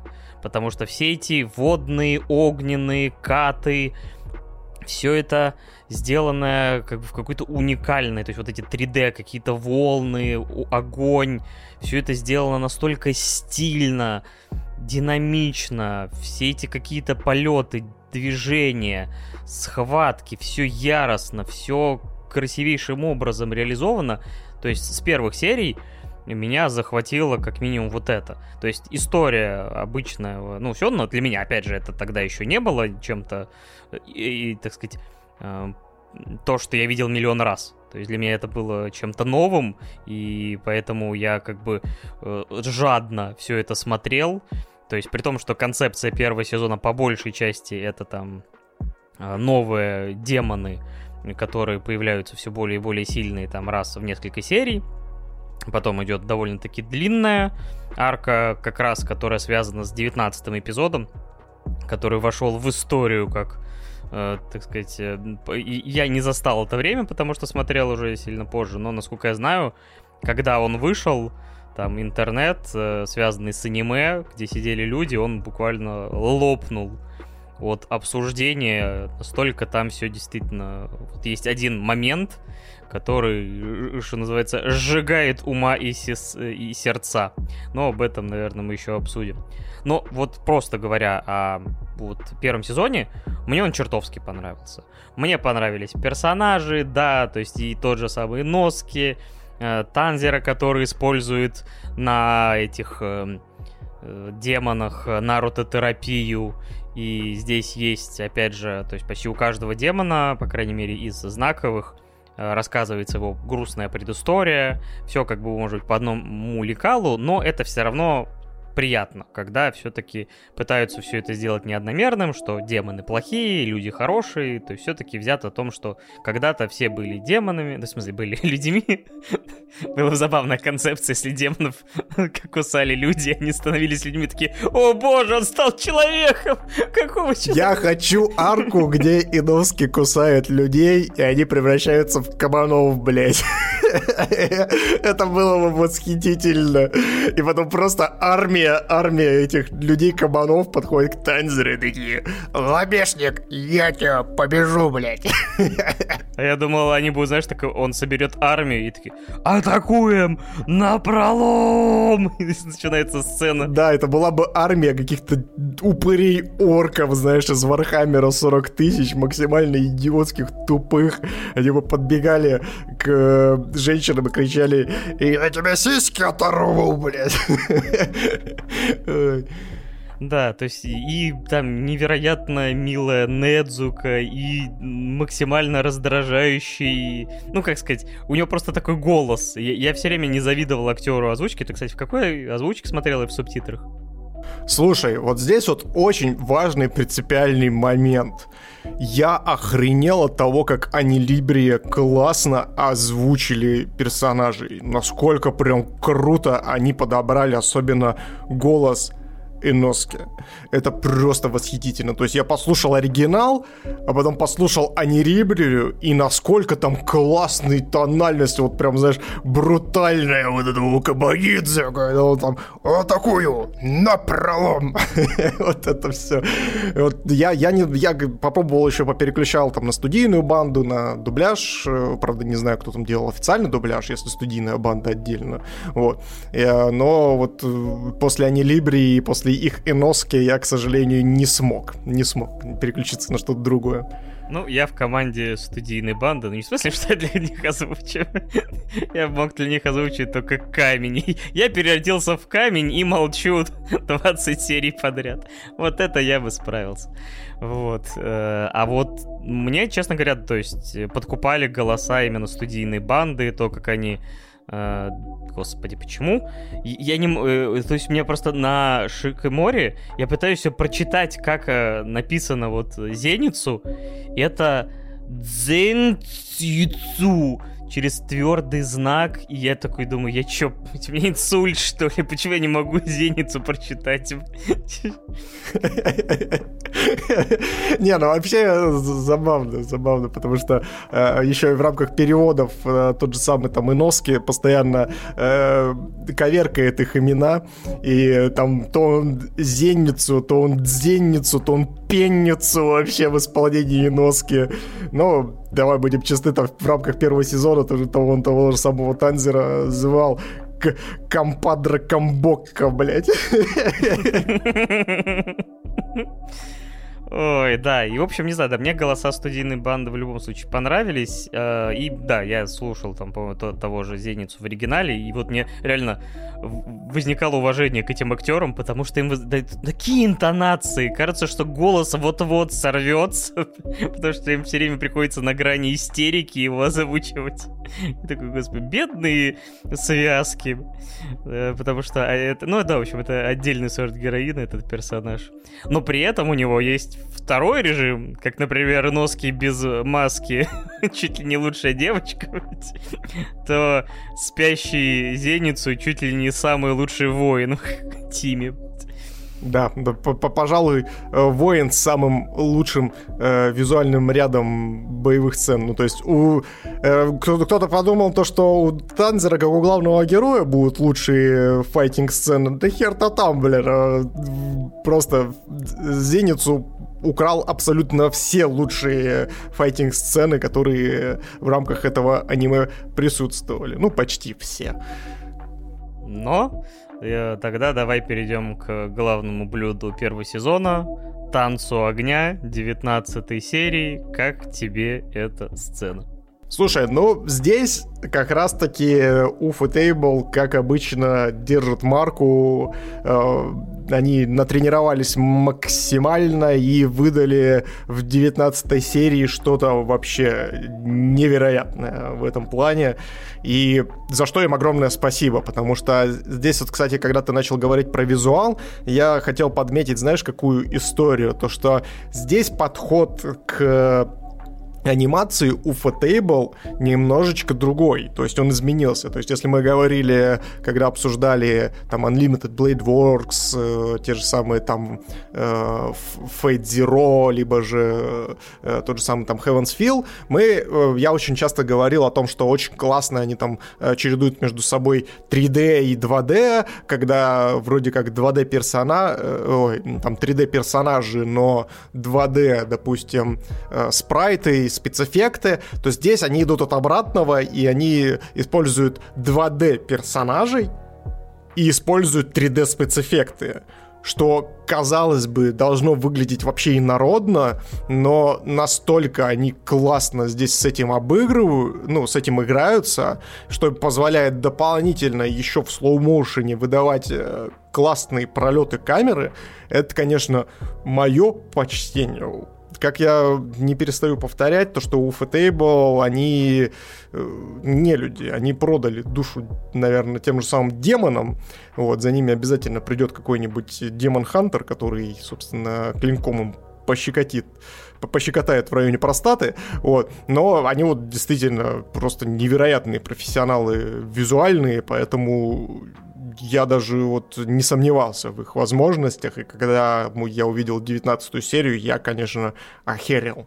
Ну, то есть не зря все взорвалось, потому что, ну, действительно, особенно, знаете, когда э, ты понимаешь, то, что сёнэны вообще это такой жанр, в рамках которого, э, ну, особенно те, которые рассчитаны на многосерийники, э, говорить о том, что у них там прям сверхкрутые какие-то экшн-сцены, ну, особенно когда мы увидели, на что способен Фейт, ну, говорить не приходится, потому что то, что происходило, я вот не перестаю вот эту вот душевную травму свою изливать на тему Наруто Шипуден, э, когда, э, собственно, там финальные серии, там анимация просто пошла уже как куда-то нахер, там лица начали деформироваться у людей, их анатомия начала растягиваться, хотя в первых сезонах такого вообще не было. И ты такой, кого? Чего? Ну, то есть это выглядело, с одной стороны, динамично, но с другой стороны, настолько халтурно, и не я один это подмечаю. Потерпи Наруто. Будет у тебя еще возможность высказаться. Да. И здесь получается видеть подобного уровня продакшн в рамках какого-то Сёнана, казалось бы, дженерик Сёнана, но насчет дженерик это здесь не важно, не, не нужно сейчас вот бросать и выключать подкасты и идти писать гневный комментарий. Э, я чуть попозже еще об этом поговорю. То есть, конечно, очень странно. И это вот прям планочку подняло до небес, и поэтому не зря, как я уже сказал, о том, что интернет взорвался от этой серии в, в рамках этого сезона. Да, я просто уже рассказывал, но эта сцена настолько идеальная, что когда мне на стриме говорю, скинули версию этого момента с анимированными котиками, то есть они, ну, они были анимационные, то есть они под, были сделаны под главных героев, но музыка, постановка были сохранены, и меня обдало мурашками, не знаю, как какой-то гигантской морской волной снова, как в первый раз. Я такой думаю, блин, вот настолько этот момент крут и невероятен, что даже когда его просто, по сути, пародируют, он работает как часы. Да. А еще мне очень понравилось то, что в рамках концепции клинка расщекающих дем- демонов у Фэтейбл постоянно пробрасывают отсылки к Джоджо. Это, конечно, просто невероятная штука, особенно концепция с этими там всякими дыханиями и тому подобное. Ты такой, ну это же хамон.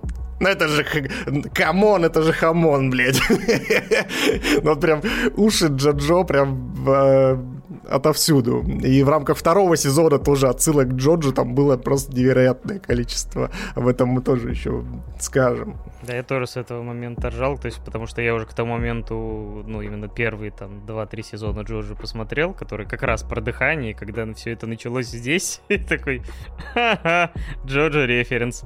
Да. Но вообще, несмотря на то, что вот как раз-таки возвращаясь к истории с э, Дженерик Сёнаном, ну, то есть со стандартной историей, которая должна понравиться мальчикам э, там 14 лет и чуть-чуть помладше, а может быть чуть-чуть постарше, вот, э, здесь стоит сказать о том, что несмотря на то, что здесь, собственно, присутствуют стандартные архетипы героев, то есть главный герой, который превозмогает, естественно, в любой непонятной ситуации, э, есть герой, нытик, который постоянно ноет. Э, есть человек-кабан, как и в любом порядочном сёнане есть человек-кабан, запомните это. А, вот. И, соответственно, есть еще какая-то, ну, непосредственно женский персонаж, который, в отличие от, э, ни на кого не намекаю, вот э, хотя бы полезен. Простите, пожалуйста, не мог удержаться.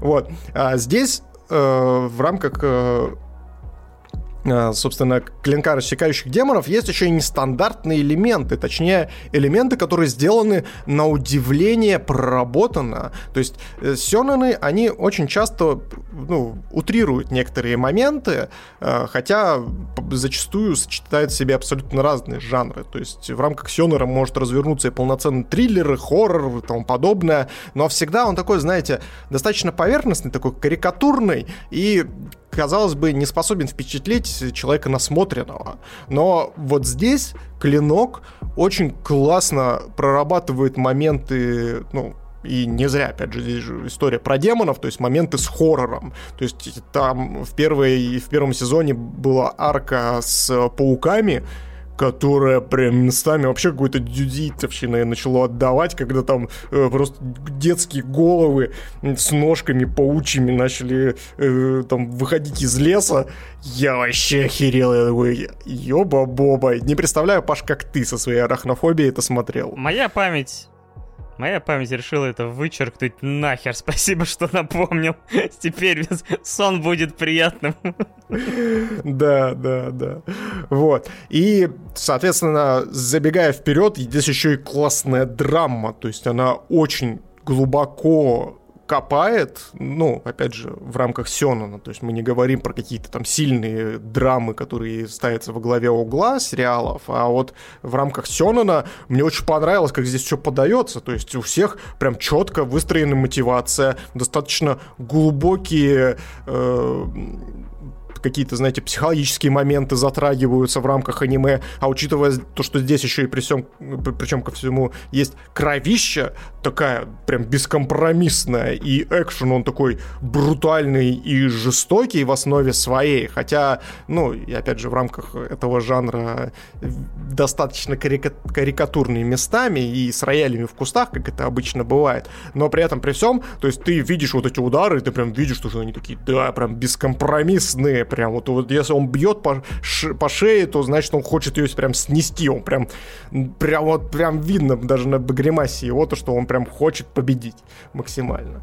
И в этом плане Клинок, рассекающий демонов, немножечко на другую ступень выходит для меня в рамках сёнэн жанра, что очень и очень классно. То есть очень долгое время сёнэны были, знаешь, такой некоторой фрустрации и постоянно э, находились там либо в самокопировании, либо в рамках, варились в рамках с, внутреннего жанра, то есть таких вот э, моментов и таких тайтлов, которые э, не, не просто, знаешь, отходят и препарируют жанр, как это делает Гинтама, например, ну, то есть это немножечко другого формата, то есть больше издевка и тому подобное, вот.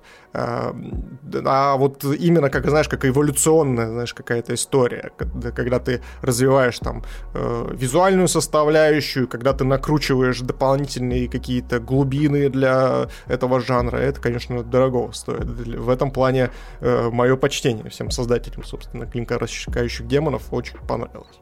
Ты будешь выставлять оценку суммарную пока, или можно тебе задать вопрос в сезону первому? Что бы ты поставил? Слушай, я бы, наверное, в финале бы уже выставил оценки, потому что нужно поговорить про второй сезон и про полнометражку, ну, потому что иначе, иначе будет непонятно, почему я выставил такую оценку здесь, а, э, ну, как бы, там второму и полнометражке другие оценки.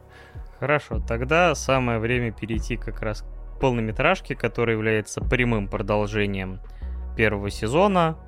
Э, наши главные герои садятся на поезд, с столпом огня Кёдзера Ренгоку, и начинаются события, в которых э, пассажиры впадают в сон, и наши персонажи тоже. И, собственно говоря, вот ты рассказывал про драму, и концепция такова, что демон, который обитает в этом поезде, он, э, пока персонажи засыпают, он им транслирует их потаенные желания, условно.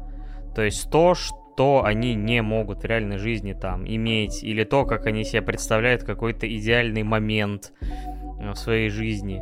То есть э, все это как бы им транслируется в то время, как, собственно говоря, демон и вроде как его там, подчиненные, неподчиненные э, трапезничают на этом поезде. Никто, видимо, не задается вопросом, почему поезд приехал без половины пассажиров, там, или без всех.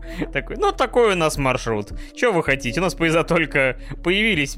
Мы как бы никаких гарантий не, не даем, что вас довезем. Как и, собственно, никто не задается вопросом, почему это поезд, блядь, бесконечный, хотя спойлер-спойлер, он не бесконечный, потому что в самом начале фильма наши главные герои запрыгивают на последний вагон, блин, этого поезда. То есть он, в принципе, не бесконечный уже. А вот э, трасса, по которой они едут, э, да, позавидовала бы даже эта полоса взлетная седьмого форсажа. То, что едут они там довольно приличный промежуток, пока они останавливаются по тем или иным причинам. Я, как я уже говорил, получил ну, максимальный восторг от просмотра и этой полнометражки, поэтому я, наверное, уже не буду повторяться. То есть для меня это был потрясающий киноопыт. Было очень приятно посмотреть это на большом экране. И после этого мне, собственно говоря, хотелось побольше смотреть аниме в кинотеатрах э, по возможности. Но поэтому мне тем более интересно, как тебе было, тем более, что все-таки это был просмотр домашний, плюс все-таки довольно много хайпа и я нагнетал, наверное, и кто-то, может быть, и в интернете. Опять же, это могло как-то повлиять на твои эмоции, так что рассказывай. Ну, что рассказывать? Как, собственно, и вполне себе логичное и прямое продолжение первого сезона. Полнометражка, на удивление, берет планку еще выше в плане своего повествования, в плане своей проработки, в плане своих визуальных каких-то решений. И здесь вот я, знаешь, чего боялся больше всего? О том, что э, «Бесконечный поезд», как полнометражка, ну, то есть мы прекрасно знаем о том, что на полнометражке, так как это, собственно, кинотеатры, э, ну, релиз в кинотеатрах, то есть тратится больше бюджета, чем на сезоны, зачастую. И поэтому э, скажем так, планка, в рамках которой, ну, которую берет, собственно, кино, полноценный фильм, полноформатный, она может быть в разы прям выше, чем в сериале, и учитывая тот факт, что это прямое продолжение, после него я боялся то, что второй сезон будет как бы шагом назад. Забегая вперед, я ошибался, вот, но э, э, как бы говоря про бесконечный поезд, стоит заметить то, что здесь очень интересная концепция сама по себе о том, что есть вот некий поезд, в рамках которого беснуется некий демон, который заведует с нами. То есть здесь прям, знаете, такая, они прям местами начали наваливать прям какого-то Нолановского начала, прям такого, прям на заявочку. Э, естественно, изначально это все с какими-то идиотскими шутками-прибаутками начинается, но потом к чему это все дело приводит и к какой драме это все э, разворачивается, это, конечно, просто забей. Потому что э, естественно, вас погружает в сон, и единственный, единственный, единственная возможность выйти из этого сна — это убить себя во сне что прям приводит к очень интересной такой истории, когда наш главный герой начинает э, драться с этим демоном, а демон постоянно его усыпляет, то есть э, за счет того, что он смотрит ему в глаза, там появляется куча глаз всяких, страшно такая ебака, вот, и постоянно усыпляет геро- главного героя, и прям, знаете, на, мест, на несколько секунд, и ты в этот момент понимаешь, что, что герой дерется не просто с демоном, он еще, блядь, себя убивает во сне, каждый раз. И он делает это постоянно, то есть, ну, на протяжении всей драки. И ты такой, ёпросты, это охереть. А потом и в конце это еще приводит к тому, что он там чуть ли не в реальной жизни себя начинает, ну, э, уже грозится себе голову отрубить, и его останавливает и носки говорит, блядь, братан, остановись, ты что делаешь? У тебя суицид. Dead inside, суицид в крови, блин, осуждаем. И кроме вот этой боли, которую он испытывает, э, ну, типа, во сне, чтобы э, проснуться, там еще показывается тот мир, в котором он пребывает во сне, где его э, родные живы, где он живет обычной своей жизнью до начала всего этого путешествия. И выйти из этого сна, ну, мне кажется, с учетом его бэкграунда, максимально тяжело, потому что, ну, это идеальная ситуация, и ему нужно это все покинуть, покинуть снова своих, э, там, сестренок и братишек, которые уже мертвы, маму, то есть вот эту всю идиллию, там, сестренку, которая была еще не демоном. То есть, ну и это цепляет, мягко говоря, очень сильно. Меня, по крайней мере, ну, чуть-чуть ли я там уже даже на этом моменте чуть слезу не пустил. Да, да, здесь я с тобой соглашусь. То есть я тоже немножечко поплыл вообще вот от вот этого драматичного момента, когда он попадает э, обратно к своим родным и близким, и ты понимаешь о том, что это действительно, ну, такой максимальный э, надрыв для самого персонажа, для Тензера конкретно, потому что, ну, действительно, у него семья. Единственное, что у него было — то есть у него это забрали, он очень сильно горевал в рамках первого сезона, и когда его обратно помещают вот в эту всю историю, и он даже прямым текстом, он уходя, говорит о том, что если бы, собственно, не Недзука, которая осталась в реальности, которую он поклялся защищать, как единственную последнюю кровинушку, которая осталась в реальности, он бы остался в этом сне навсегда. Вот он прям прямым текстом об этом говорит, и ты прям это все слушаешь и такой, блядь, я вот сейчас говорю, у меня прям мурашки аж по коже идут, по спине. Это вот настолько драматично и настолько э, глубоко, потому что, ну вот, глубоко не в плане, знаете, психологизма и подачи, а в рамках эмоционального восприятия. То есть, если эмоциональный интеллект у вас прокачан, то вы можете запросто прям считать вот эту вот, казалось бы, такую незатейливую историю, но она настолько так, ну, до глубины души продирает, что э, остаться равнодушным, ну, невозможно. Невозможно практически. Вот. И э, возвращаясь, собственно, главной какой-то э, главным каким-то вот сюжетным арком и моментом. То есть здесь мне еще очень понравился э, персонаж э, Кёнз, э, Кёнзура, по-моему, его зовут, да, который у нас один из толпов.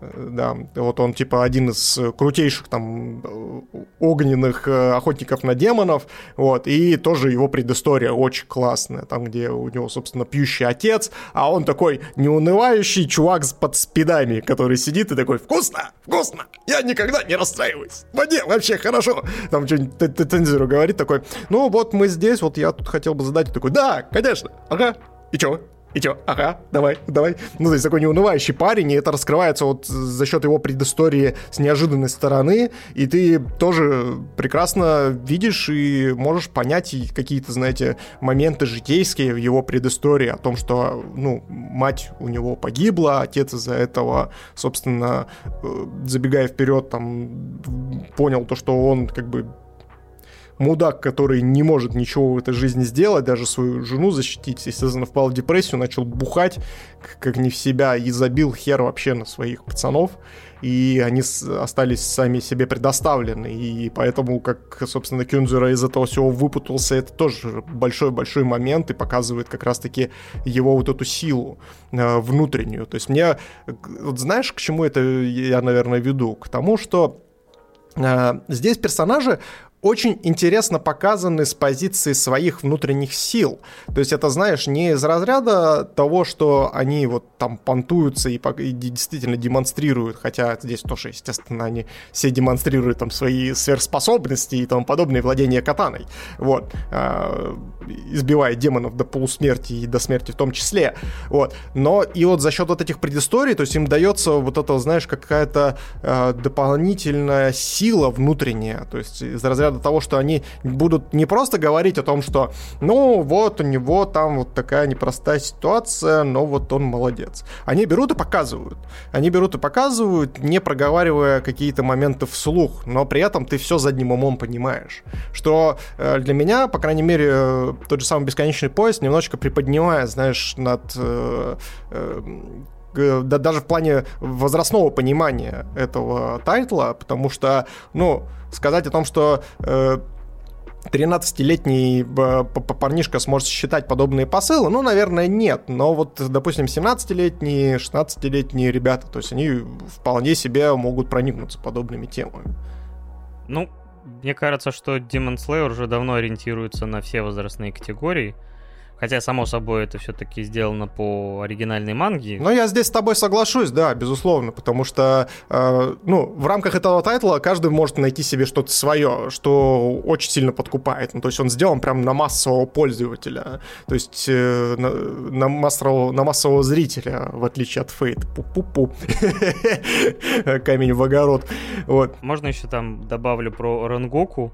То есть самое удивительное то, что на момент старта фильма для нас это, по сути, персонаж, про которого мы почти ничего не знаем. То есть мы познакомились с ним, э, вот там была такая переходная арка э, после всей этой темы с пауками, когда собрались все столпы, и наших ребят там чуть ли не судят, потому что они там защищают Недзука. А в итоге вот они отправляются с ним на дело, и, по сути, это первое их знакомство. И кажется, что это какой-то левый парнишка, про которого мы еще не знаем, но в конце, когда происходит, собственно говоря, его гибель, ну, я не знаю, я в кинотеатре ну, буквально еле-еле сдерживался, и когда он произносит «мама», и, ну, вот этот образ возникает, ну тут все. До свидания. Хотя, казалось бы, ты ну, до этого практически ничего про него не знал, но фильму удается за довольно короткий промежуток времени его раскрыть от и до. Да, да, это безусловно. Вот это ты очень важную историю подметил, в рамках которой э, здесь вообще сценаристы большущие молодцы. То есть, ну, я уже говорил про драму, про драматичность и глубину, э, и вот, собственно, это еще и подтверждается тем, то, что сказал Паша, потому что за в рамках одного фильма о вот таком вот достаточно неизвестном для нас персонаже, который мы там встречали экранного времени на минуту, взять и им так максимально проникнуться, я действительно тоже в конце очень прям сгрустнул от того, что, к сожалению, его не стало. И ты прекрасно еще понимаешь о том, что какие у этого могут быть последствия, то, что у него еще остался младший брат, у которого там, блин, бухой батя, блин, а тоже всякую херню творит. И ты такой, блин, но он же такой классный, он же так, столько много всего мог привнести этому миру, но этот мир оказался гораздо темнее и сложнее и более жестоким по отношению к своим персонажам, что вот так вот, собственно, привело его к такой качине. Ну и, собственно говоря, да, второй сезон начинается именно с того, что Танзера приходит к Бате, чтобы высказать соболезнования, там встречается с братом и встречает вместо там, человека, который грустит над э, своим сыном, по сути, человека безразличного, бухого. Э, то есть в процессе, конечно, его реальные чувства проскакивают, но первое впечатление, господи, как же Ренгоку не повезло с батей, конечно, не покидает. Ну что, мы, ты готов ко второму сезону? Или еще что-то хочешь по фильму сказать? Да нет, в принципе, единственное, я знаю, что хотел спросить. А смотри, если, собственно, вот этот вот демон, который отправлял всех в сон, на самом деле сам является поездом, а на станции, собственно, наши главные герои вошли в поезд, является ли это проникновением в демона? Пу-пу-пу. Массовым проникновением. Простите. Клинок, рассекающий жопу демонов. Да, да, да. Именно Причем так. самое интересное то, что они зашли через последний вагон. Ну, то есть, если, собственно, первый вагон это голова поезда, то... Э, ладно, все, я не буду развивать эту тему. Поэтому он их и пытается убить за это. Ой. Вы осквернили меня. Я удивлен, что ты до сих пор не пошутил, что главный злодей выглядит как Майкл Джексон и иногда похищает детей. Причем, да, причем там даже непонятно, там вроде как намек э, на то, что он девочка, а голос мужской, и ты такой, так, а ты э, кто? На тебя дрочить можно или нельзя? Еще я не понял. Да он тебе подмигивает. Такой, не-не-не, братан, у меня выкидуха. Я такой, а я и не против. От одних выкидух мы переходим к другим выкидухам, к кварталу красных фонарей, либо, как я окрестил этот сезон, э, улица разви- разбитых фонарей, или улица разбитых хлебальников демонов. А я его назвал сезоном грудей, потому что, потому что в этот раз нашим э, проводником столпом а, стал товарищ, э, господи, где его имя? Тенген. Да, Тенген, у которого, если б я был Тенген, я бы имел трех жен. Я бы имел трех жен. С пятым размером груди. И что самое, опять же, мы уже на территории спойлеров, поэтому я могу использовать эту шутку. То есть тут есть эти три жены. Типа, здесь есть главная демонша Даки, которая, видимо, третья сестра вот этих из э, этого Клеймора, Заки, Лаки и Даки, у которой тоже во время боя, типа, грудь на выкате. И ты думаешь, ну ладно, концентрация больших анимешных грудей уже превышена, все хорошо, 10 из 10. И тут Недзука в ключевой момент такая вы... Вы меня не, не, не недооцениваете и тоже превращается в какую-то демоническую сверх... какую-то госпожу. Мега-бубу, я бы так сказал. Да, у которой тоже появляется там огромная грудь. Ты думаешь, господи, что за... Что, что, что с этим сезоном? Я понимаю, что у вас тут красные фонари, район, причем, не знаю, мне кажется, несколько квадратных километров борделей, но все же имеет границу. Причем такое чувство, как будто там там кроме борделей в принципе ничего нет. Это, это типа какой-то город вообще, то есть какая-то микро... мини-система. Город проституток, блин. А. Да, но при этом все чинно-бранно, потому что все же это гейши, то есть... Э, но, но да, но ты понимаешь. И Недзука, самое чистое и невинное создание, несмотря на то, что полудемон, вдруг становится вообще какой-то реально доминатрикс, а потом э, при этом, да, такая ой, ой-ой-ой. Я уверен, я уверен, в тот момент, когда, собственно, была вот эта было ее перевоплощение и та самая драка с э, Даки, мне кажется, этот момент был как раз-таки анимирован, срежиссирован таким образом, чтобы э, молодые парни, неокрепшие, такие, о да, я хочу, чтобы Недзука на меня наступила, и представляли себя на месте Даки. Да, то есть в, этом плане, конечно, сезон подрос. Вот. Но вообще, по сути, как бы это что, ну, э, так уж получилось, что у Fatable, чтобы то ли выиграть время, то ли еще как-то. Э, по сути, второй сезон — это арка бесконечного поезда, которую потом просто превратили в там 7 или 8 серий. И к ним прибавилось, по-моему, вот как раз там 14, что ли, серий э, «Квартала красных фонарей», который, забегая вперед, чтобы вы понимали, не приближает нас по сюжету никуда и никак, зато имеет примерно большую часть э, сезона богического уровня экшена, то есть, э, опять, где Уфа Тейбл берет новые высоты, хотя, казалось бы, типа, куда? Но они продолжают двигаться вперед с упорством Эрона Егера. То есть, этот сезон, я не знаю, как его описывать, но, то есть, действительно, в какой-то момент то есть сначала тут есть завязка, где наши ребята, э, в, в, скажем так, э, примеряют на себя роли гейш. Их гример, это Тенген отправляет на поиски своих жен и, собственно говоря, демо, э, демона, который здесь э, промышляет. Они их переодевают в дам. И носки без маски вполне себе как бы подходит под эту роль. Э, э, э, господи, Зеницу и Танжера тоже вклиниваются. И после вот этого комедий-релива, спустя там буквально, по-моему, мне кажется, там 5 или максимум 6 серий, начинается... Подожди, подожди, подожди, ты выпустил очень важный момент. Потом случается легендарная сцена, где Эноски встречается с мышами, мышцами, а, с мышами-мускулами. Мышамышцами, понимали? Да у Тенгена есть целая армия мышей, которые, блядь, выглядят как гребаные, блядь, персонажи Джорджа, максимально накачанные такие. И когда они ходят, они говорят, мышцы, мышцы, Мышцы такие типичные качочки, короче. Это вообще такая потеха. Я чуть не подох с этого момента.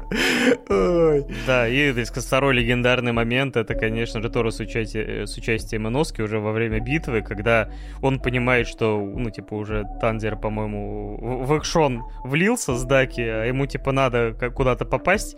Он берет, выворачивает себе суставы, и начинает ползти в режиме червяка через какую-то типа пещеру. Ой. Потому что что? Потому что пещерники, пещерники, мы гордые пещерники, пещеры изучаем мы, мы ходим по пещерам, да. Да, и как бы при этом еще атакуют на пролом, то есть полный комплект. И дальше, да, вот начинает разворачиваться экшен, который ты думаешь, ну все, ну все, ну вот сейчас-то точно все. Но он только набирает обороты, он только набирает в масштабе. Вот слушай, вот здесь вот, кстати, я вклинюсь, потому что полнометражка и, ну, соответственно, потом переделанная полнометражка в, во второй сезон Э, первая часть э, «Бесконечного поезда» называлась «Бесконечный поезд», а вот вторую я бы переименовал часть вот не «Квартал красных фонарей», а «Бесконечный экшен», потому что, э, вот честно, я вот я уже говорил о том, что смотря полнометражку, я думал о том, что вот сейчас они тут нарулят прям максимально крупнобюджетного экшона, что, собственно, мы и получили в рамках полнометражки. И думал, ну, а вторая часть, она будет такая поспокойнее, какой-нибудь там а, абсолютно филерочный проходной э, момент туда запихнут и тому подобное, но... А у Фатей был такие, подержите мое саке. Но как же, блядь, я ошибался. Я вот никогда в жизни так сильно не ошибался, и вот опять, собственно. То есть они прям херачат и херачат. Я уже просто в один момент, где-то на серии 22 я такой... Э, ну, не 22-й, не, Ну, не, с учетом подожди, поезда 20... уже, наверное. Ну, с учетом поезда, да. Вот, я такой, пожалуйста, отпустите меня пописать. Мне плохо. Они такие, Плохо. Уфутейбл. Я, знаешь, такой, как в этом, как в очень страшное кино, вылажу из-под кровати, такой, нет, пожалуйста, уфутейбл, уфутейбл, меня хватает. Предыстория демонов. Let's go. Да, еще экшона! И затаскивает меня обратно под кровать, оставляя за собой, собственно, э, от когтей след. Причем сам экшон, то есть я, когда смотрел Фейт, э, как раз это была третий рут, и вот эти все истории с летающими лентами вот этого Ангрю Майню, или как он там, или Авенджер, опять я уже все забыл, перепутал. И смотря Фейт, э, вот именно эту часть с Сакурой, я такой думаю, у Фатейбл будто бы знали, что им надо будет потом анимировать буквально там через год, через два второй сезон Клинка, и тренировались с этими лентами, которые летают, режут, потому что на этом построено буквально какое-то бесчетное количество ярких моментов. То есть э, это, конечно, смотрелось безумно круто. И то, как они умеют работать с бэкграундом. То есть большинство аниме, говорю, как забивают на вот именно там какие-то типа дымки, частицы. А здесь за счет того, что они умело работают с 3D, то есть вот э, там, если условно что-то горит или там какие-то э, пыль поднимается, то все это в воздухе, опять же, имеет место быть, создавая такую картинку и отчасти реалистичную, и отчасти, опять же, по анимешному овер, так сказать, э, так сказать, ма- масштабную, и вот это все, то есть, блин, это, конечно, снимаю шляпу в очередной раз перед Уфотейбл, надо купить шляпу для этого. Это, это максимальный восторг. Я здесь подтверждаю. Просто дикие красавцы творят бесчинство, трахают нас в глаза. А мы не против. максимально стимулируют наши центры удовольствия. Продолжайте, пожалуйста, не останавливайтесь. Я просто... Я в восторге. И, с- скажем так, подходя уже к какому-то завершению, здесь еще важно заметить то, что э, квартал красных фонарей под конец еще и вываливает на нас драму даже не менее проработанную, чем была в бесконечном поезде. Когда ты узнаешь там предысторию той же самой Даки и Гютара и ее брата, я прям вообще э, охренел от всего происходящего. То есть э, Казалось бы, это персонажи, которые максимально на протяжении всех предыдущих серий вызывали у тебя чувство отвращения, особенно тот же самый Гютара, который э, постоянно э, подходит ко всем персонажам и начинает их унижать, говорить о том, что Тенген, ты вот выпендрежник, на самом деле ты ничего не стоишь, ты вообще мудачина, и типа э, выпендриваешься больше, чем на самом деле ты значишь в этой вселенной. И потом подходит к Танзеру и говорит, Танзера, ты вообще бесполезный кусок говна, пошел ты в жопу, ты вообще ни на что не способен, и какого хера ты вообще взял клинок в руки. Потом и, и ты такой, блядь, господи, какой мудак, просто отвратительный, вот прям злодейский злодей. А тебе потом показывают предысторию, и все становится на свои места. То есть он ведет себя как вот этот вот тот самый guy из э, и тот самый, собственно, отморозок из школы, который всех там унижает, хотя на самом деле его дома пиздят. И вот здесь примерно та же самая история. Вот. э, Ну, чуть-чуть поглубже, естественно. Вот. Но настолько я вот тоже проникся всей этой э, штукой, особенно когда он возвращается домой и видит то, что его сестру сожгли, блядь. Я такой, воу-воу-воу, вот это да. То есть он ее хватает, потом несет куда-то, и ты понимаешь, что, что по факту, по факту даже тот же самый Тензера говорит о том, что Даки и Гютара это по факту могли, ну, точнее, э, Танзир, Тензера и Недзука вполне себе могли стать Гютара и Даки, если бы, собственно, на их пути встретился не, э, собственно, учитель э, истребителей демонов, а сам демон, например. Да. И вот эта, да, сцена, где они там в каком-то условном аду, и потом вместе, собственно говоря, туда отправляются. Ну да, это тоже было мощно. Но скажу единственное в конце, что все-таки мне второй сезон, э, именно вот «Квартал красных фонарей», если его там выделять как второй сезон именно отдельно, наверное, понравился, может быть, чуть-чуть поменьше, потому что вот здесь есть все-таки такой э, дисбаланс в сторону экшена, который богический, но все-таки э, поезд и первый сезон они смогли уравновесить это э, большим, большей проработкой работы с персонажами. И вот у меня есть легкое опасение, что могут ли они еще с основными своими героями вот пойти глубже, потому что тот же самый поезд копнул довольно глубоко драму Тензера. И вот как бы то есть они будут все-таки делать упор на предыстории именно демонов, как они сделали там с Даки и Гютера? Или все-таки не, не все еще, если есть еще порох хранится еще и для наших главных героев? Но, насколько я понимаю, Клинок не самая длинная манга, так что там, может быть, они не потеряют в динамике и в дальнейшем. Ну, это такие легенькие опасения, но пока это все равно очень и очень круто. В общем, что ты подытожишь какую-то оценочку или какие-то общие слова? А, я здесь, наверное, добавлю немножечко дегтя в эту бесконечную бочку меда, которую мы тут сейчас вылили и обмазали клинок, рассекающий демонов со всех сторон, а, потому что как бы все это красиво и классно не звучало из наших уст, все равно у э, клинка есть большое количество недостатков, которые, собственно, тянутся из самого жанра сёнэн, э, так и конкретно личные какие-то, видимо, предпочтения автора оригинального произведения, которые были перенесены на экран, потому что, ну, уж очень много здесь роялей в кустах, ну, то есть они постоянно прям сыплятся, особенно если мы говорим про квартал красных фонарей, там вообще просто рояль на рояле, роялем погоняем. Начнем с того, что э, вообще в основной концепции Недзука, э, как э, сестра Танзера и как демон, то есть она вот максимальный рояль и выпрыгивает в нужные моменты, в нужных местах,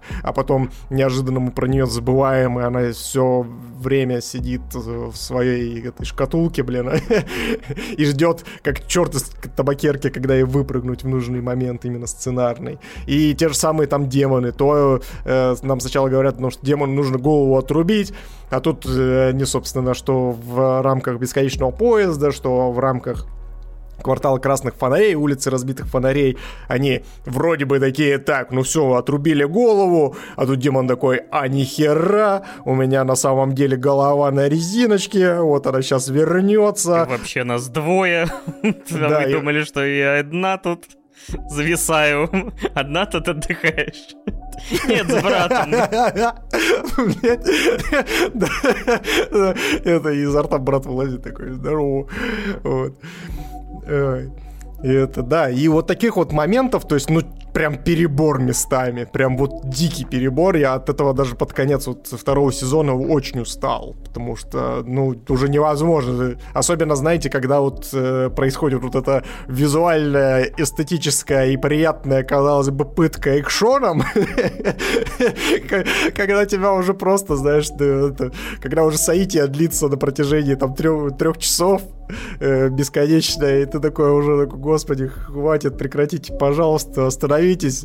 И такой уже, ну все, он отрубил ей голову, все, хватит. А тут фотейбл такие, не, нихуя, не отрубил ей голову. Вот сейчас она голову восстановит. Либо же они будут лежать еще и э, с отрубленными головами разговаривать. И ты такой, как это работает?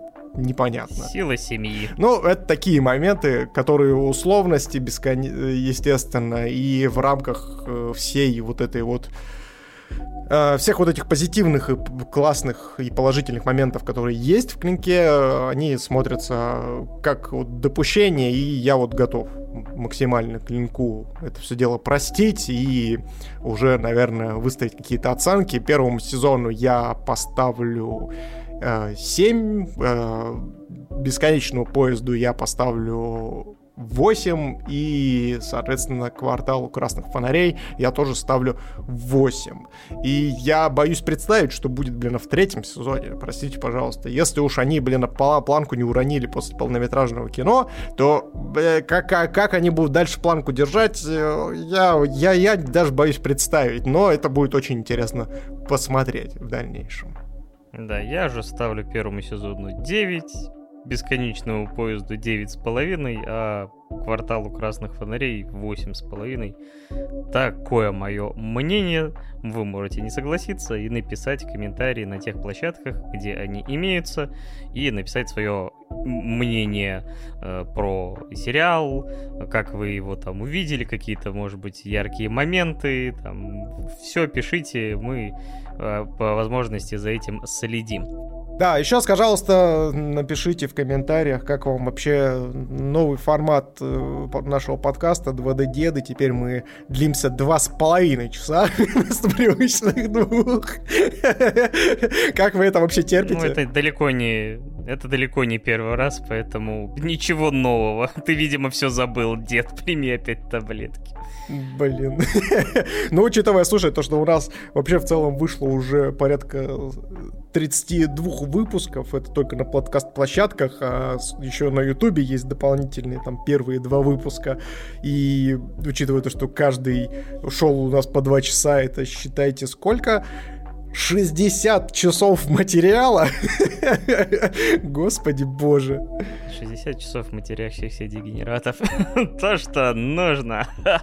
И шуток про письки, да, шикарно. В любом случае, спасибо вам огромное, что продолжаете нас слушать, что поддерживаете финансово. Мы, если вы смотрите видеоверсию, э, за мной появились новые имена, ну, точнее, имена плюс-минус знакомые, но они там поменялись местами э, это люди, которые нас поддерживают непосредственно на стримах и помогают нам выбирать на основных выпусках темы. Вы также можете там а, заглядывать к нам на Twitch, выбирать э, там, с нами варианты, предлагать свои новые. Э, но также вы можете поддерживать нас любыми другими способами без денег. Послушать подкаст фоном, например, или все-таки для себя на любой площадке. Поставить лайк на Яндексе, поставить оценочку на iTunes, поставить лайк на ютубчике, там написать комментарий. Э, опять же, посоветовать другу, выложить где-нибудь в какой-нибудь социальной сети ссылочку там или там отзыв. Все это помогает нам развиваться и в любом, в любом случае благодарны вам за любой вид поддержки. Даже так скажу, что нажатая кнопка play на нашем подкасте это уже большущая поддержка и победа для нас, потому что э, благодаря вам, наши многоуважаемые слушатели, мы до сих пор существуем, до сих пор бубним здесь что-то, э, смеш... не смешно шутим и, собственно, продолжаем это делать только для вас, ребят. Собственно, это все и существует, как говорится. Аригато. Гозаимас. Сасаги. О, простите, это, не то. Рам, блин. Все, пошли. Ладно, пошли, пошли в палату. Да. Верните, верните обратно в палату этих двух сумасшедших дедов. Э, Все, ребят, всех обняли, приподняли. С вами, как всегда, были мы, 2D дедушки, а конкретно Паша Беляев и я, Миша Попов. Всех еще раз обнимаем, приподнимаем. Помните, что 2D-деды лучше, чем 3D. Мы вас бесконечно меньше, чем 3. Пока-пока. Пока-пока.